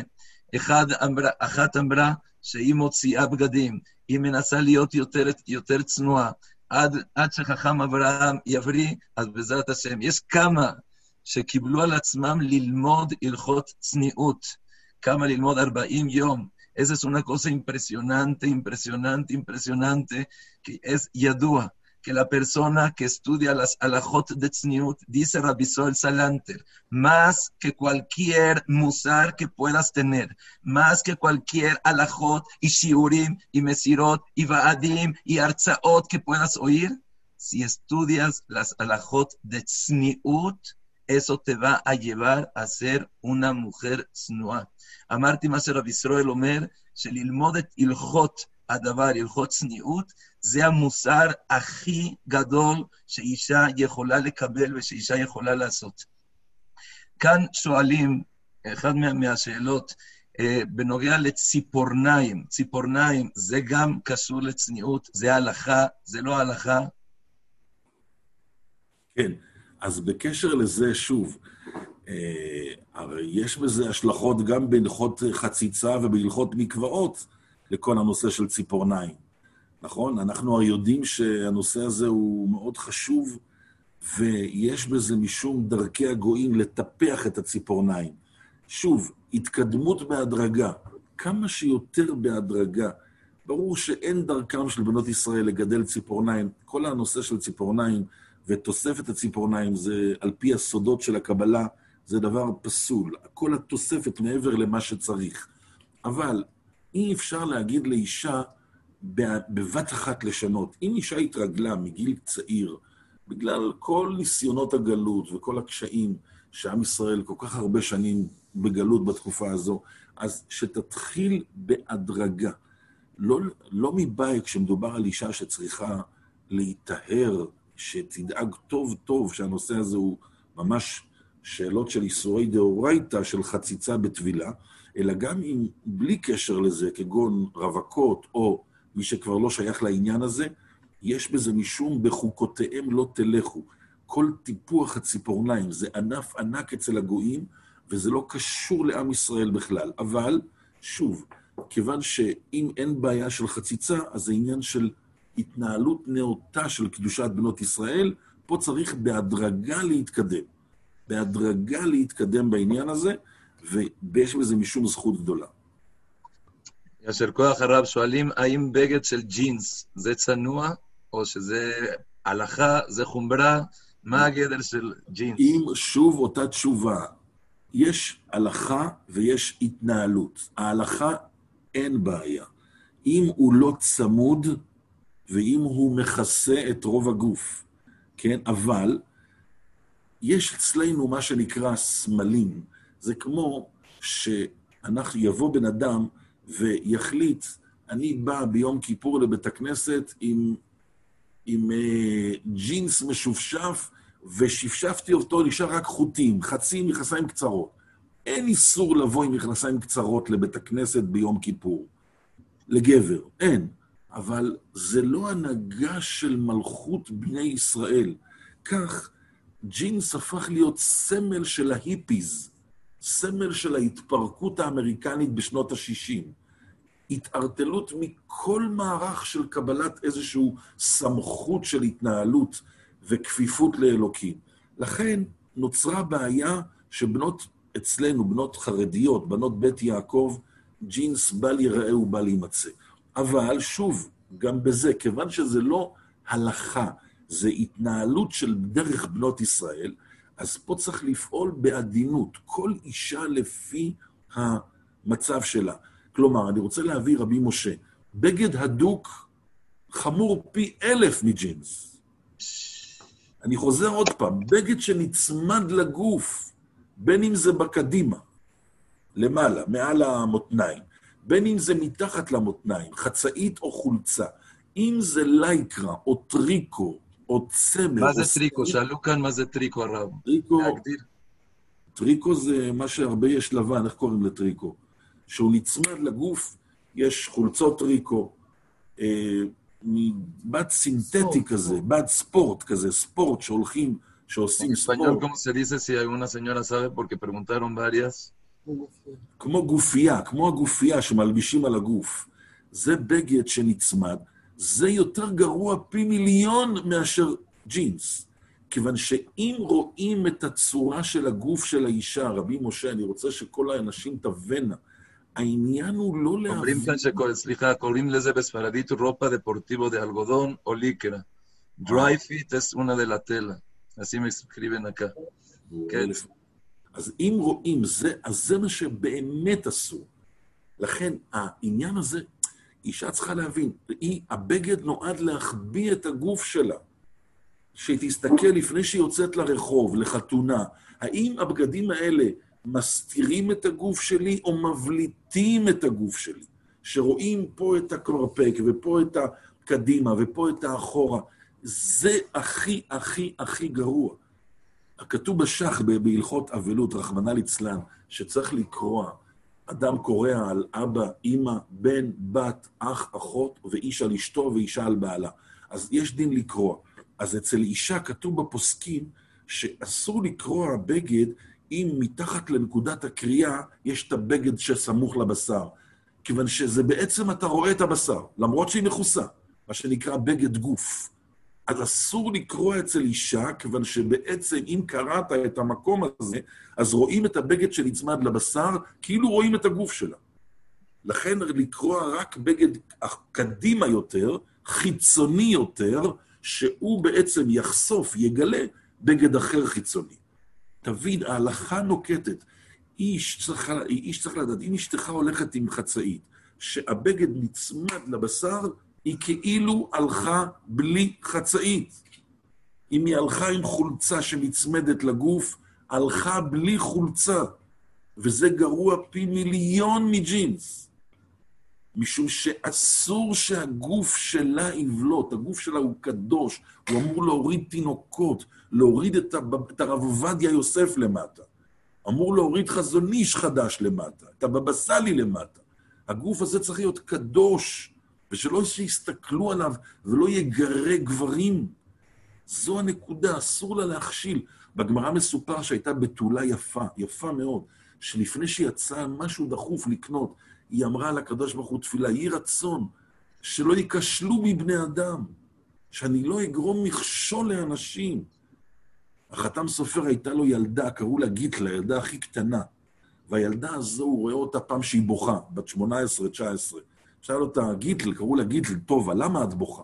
הוא אומר, אני, היא אומר, הלכתי לקנות לשבת בשוק, והיא הייתה יפהפייה, ועקבו אחריי בחורים, והלכתי ימינה, הלכו ימינה, הלכתי שמאלה, הלכו שמאלה, ואני כל כך מרגישה שאני מכשילה אותם, שהבורא ייקח לי את היופי הזה.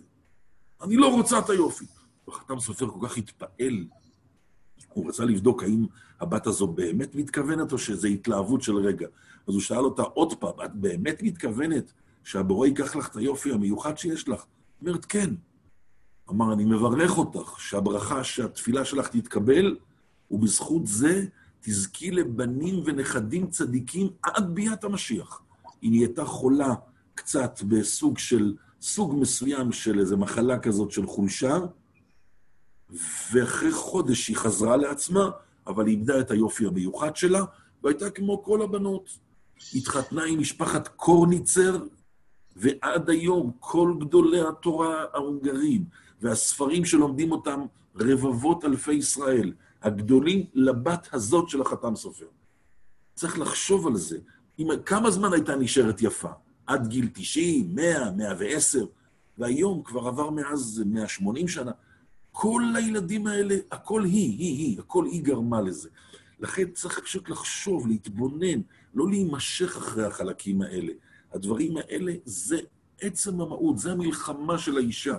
זה יותר חשוב מתפילות, יותר חשוב ממצה, יותר חשוב מכל המצוות. הנושא הזה. עכשיו, ג'ינס זה התנהלות, זה סמלים של עם ישראל. זה, ג'ינס הפך להיות סמל של האיפיז, סמל של המפורקים, סמל של לצערנו כל הפרוצים באריות. הם מבטאים את עצמם בג'ינס. אז עם ישראל לא שינה את לבושו, לא שינה את שפתו. אנחנו שונים. זה הכלל של עם ישראל. אצלנו יש, אתה יודע, אני רוצה לומר לך, רבי משה, רבי יונתן אייבשיץ אומר, שהמן הרשע קטרג על עם ישראל ונתן להם מה שנקרא קטגוריה. חז"ל אומרים, לייסמן דיודה ליש נבי שכהומון. לא היה מי שיודע לקטרג על עם ישראל כמו השטירמר של הנאצים, גבלס, ההסתה. אז הוא אמר, ישנו עם אחד מפוזר ומפורד בכל מדינות מלכותיך, ודעתיהם שונות מכל עם, והסית כדי לאפשר את האוויר שיאפשר את ההשמדה. אז הוא אמר, דתיהם שונות מכל עם. אומר הרב יונתן אייבשיץ, מה שאצל המן מהווה השמצה, הכפשה, הם שונים, הם נראים משונה. אצלנו זה הגדרת הדת היהודית. ההגדרה של הדת היהודית, דתיהם שונות מכל עם. אתה רוצה לדעת מה נקרא הדת היהודית בשני, במשפט אחד? אם גויים הולכים ג'ינס, אני לא. אם גויים הולכים קצר, אני הולך ארוך. אם הם הולכים כזה, אני הולך הפוך. עם ישראל, עם לבדד, לבדד. עכשיו בקורונה מדברים על בידוד. אתה יודע, אמרו לי, בידוד בגמטריה שם הוויה, 26. בידוד, ב', י', ד', ו', ד', 26. עם לבדד, אני עם הקדוש ברוך הוא. אני נצחי כבר שלוש, שלוש, שלוש, שלוש שנים. אני עם לבדד. אז הרב יונתן אייבשיץ אומר, דע לך, אצל המן זה השמצה. למה אתה לא מודרני?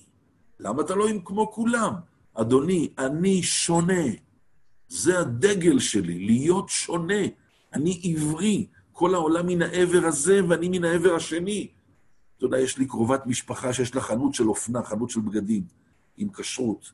היא אומרת, אני מוצאת עוד בנות שבאות לקנות אצלי בגדים, ושואלות שאלה ראשונה, גברת, מה מודרני היום? מה באופנה? למה? לדעת מה לא לקנות. אם באופנה ירוק, היא תקנה כתום. באופנה לבן, היא תקנה שחור. העיקר שלא יכתיבו לה כל מיני ערלים גויים בפריז או באיטליה, איך היא תיראה. אני לא עדר של הטמאים האלה בפריז שמחליטים מה הקולקציה של 2020 וקיץ 2021. אני לא אלך אחריהם, אני לא עדר. יש לי גב זקוף, אני הולך נגד הזרם. זה, היא אומרת לי, המחותנת הזאת, אני מתפעלת, עוד יש כמה נשים שהשאלה הראשונה שלפני שהן קונות בגד, מה מודרני? למה? לדעת מה לא, אפילו שזה לא קשור לצניעות. מה הצבע של הצעיף? יש להם של, הצבע שהולך היום זה ורוד, היא תקנה ירוק. אני לא אלך אחרי מה שהחליט האופנאי באיטליה, בוונציה, בניו יורק או בסן פרנסיסקו. este, primero quiero decir que ya se abrió el chat, se habilitó el chat para la persona que quiera poner sus cabalot para todos. decírselos, se los puede mandar, porque eso hace que todos pueden להתחזק un poco más. הרב, אני ממש מתפעל מאוד מאנשים צדקניות האלו, שאפילו אחת כתבה כאן, אני אשתדל, אני אשתדל, שאפילו הגיסים שלי לא יראו אותי... כן, כן, יותר מדי כן, ברור. כן, כן. יותר מדי קרוב, יותר מדי אימיס, יותר מדי. יש, יש, יש דברים נפלאים כאן, נשים מקבלות ועוד מקבלות.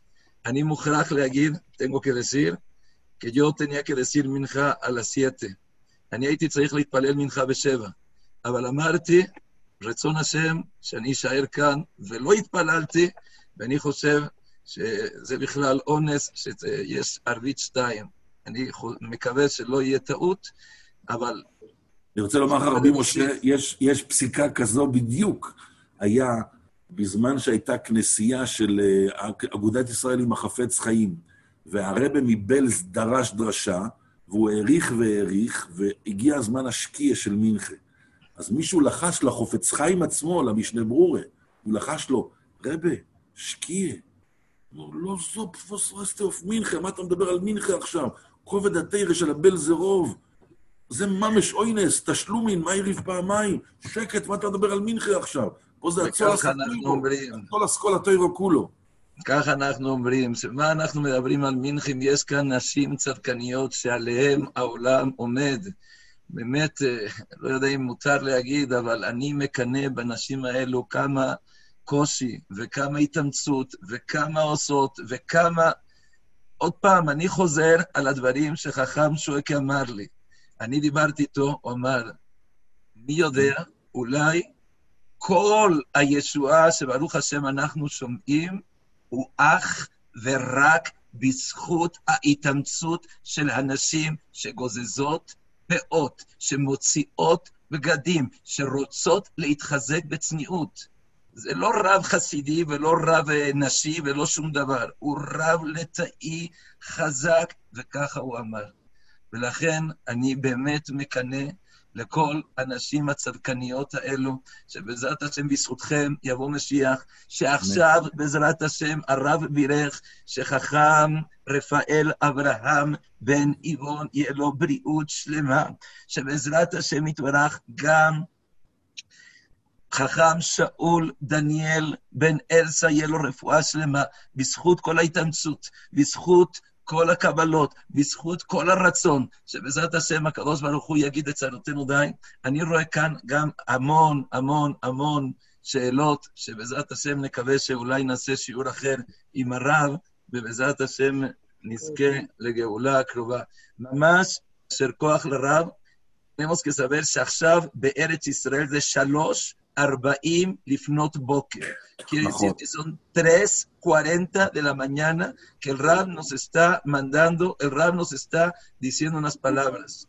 Ya entendimos, si, al principio en, no entendían por qué el Rab no se pudo meter, ahorita se entiende perfectamente. Se tuvo que cambiar el orden de los Rabanim se le tuvo que dar al Rab un sentimiento de que, híjole, estoy mal, entonces tengo que darles más a ustedes, entonces voy a contestar y con mucho gusto y tenemos que saber que Boreolam está con nosotros en cada segundo, en cada lugar, en cada situación. Besat Hashem, ojalá que la carta ya llegó con nosotros, Raham Daniel Michan, que Besat Hashem, su hijo, tenga refuash lema. Si quiere decir unas palabras cortas para Lejazek, aquí a todas estas personas que nos acompañan con nosotros, que Baruch Hashem hicieron muchísimas cabalot. Arab, y es la nukaneta Abba, Shel, Rafael, Abraham, Ben בן איבון, הוא צדיק גדול, הוא האדם הכי מוכר במקסיקו, חכם דניאל משען. אם הרב רוצה לדעת חסד, הרב ישאל חכם דניאל משען. אם הרב רוצה לדעת על כובד התרא, חכם דניאל משען. אם הרב רוצה לדעת על כובד תלמידי חכמים, זה חכם דניאל משען. Jabot Jajam Daniel, díganos unas palabras cortas para la gente, para el Jazek, y una verajá, por favor, me, o me Kalev. שוב מוריי ורבותיי, שם אלוהינו מלך מעתה ועד שנייה אחת, este, סליחה, הרב, פרדון, פרדון חכם, הרב, אם אנחנו, un segundo חכם דניאל, אם הרב רוצה לצאת, בין כה זה יהיה בספרדית, לא יהיה בעברית, אז אין כאן את החופץ חיים, אין כאן את, את, את ההלכה. אנחנו מודים מאוד, מעומק הלב, ישר כויח, שהקדוש ברוך הוא ייתן לרב תמיד את החן הזה, את, ה, את, המסי, את, את, ה, את הנשיאות, בעזרת השם למצוא חן בעיני האנשים וגם נשים, ובעזרת השם שיבוא הגאולה בקרוב, אמן כן יהי רצון. כן, הרב דניאל, השם יחזק אותך ויברך אותך ואת רעייתך, ותראו בשורות טובות וישועות, ונוכל לחגוג ביחד את הרפואה הגדולה ואת גביית המשיח גם כן בקרוב, בזכות כל החיזוק הזה, כן יהי רצון, אמן ואמן. Amén. Amén. Jabot Jajam Daniel. Bueno, yo en realidad no soy Jajam, pero tengo mucho interés en platicar y comentar estos detalles del asunto de Sinidut. En realidad, en realidad, es una de las cosas, todos los problemas que tienen los maridos en sus negocios es exclusivamente porque la mujer no cumple con Senidut. No estoy hablando mal de nadie, ni quiero calificar a nadie, pero el secreto de todos los problemas es el Seniut. Es así, Moray Moray de la Botay. Por ejemplo, cuando la mujer no se, no se conduce con Seniut, entonces inmediatamente su esposo tiene que hacer comparaciones de ella y a lo que puede ver en el banco, lo que puede en el negocio, en la calle con la comparación salen los problemas. Entonces ya él regresa a ver a su mujer, ya no la ve igual. Mas sin embargo, cuando ella está oculta, cuando no demuestra nada, siempre él está desesperado por verla a ella nada más. Así es la situación, Moray Berabotay.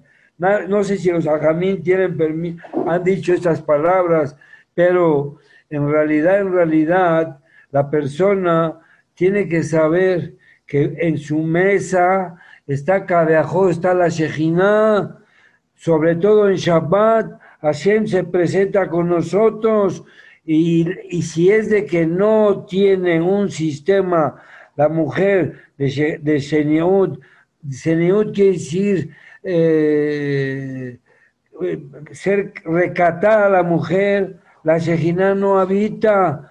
Es muy, es muy importante saber ese detalle. No habita la Shejina si la mujer no está con Seniut.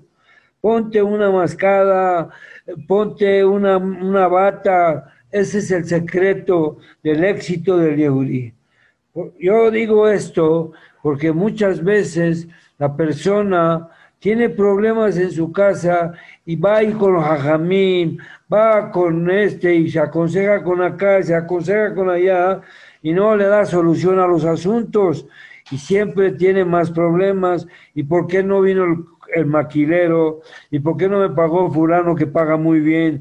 ¿Y por qué se le perdió el cheque? ¿Y por qué no vino esta empleada? ¿Y por qué esta empleada lo demandó? Todos esos problemas están concluidos en un sistema único, Seniut. Si la mujer se conduce, está escrito que la mujer que tiene Seniut, la Shejina, reposa en, en- su marido. Ella es la provocante que la Shejina eh, repose en manos de su marido. Pero si ella no cubre lo necesario del recato, es muy difícil. Él lo que quiere él ver más bien, quiere ver más bien, que, esté con más, con más cariño, con más amor, con más entrega a su mujer que la de la calle.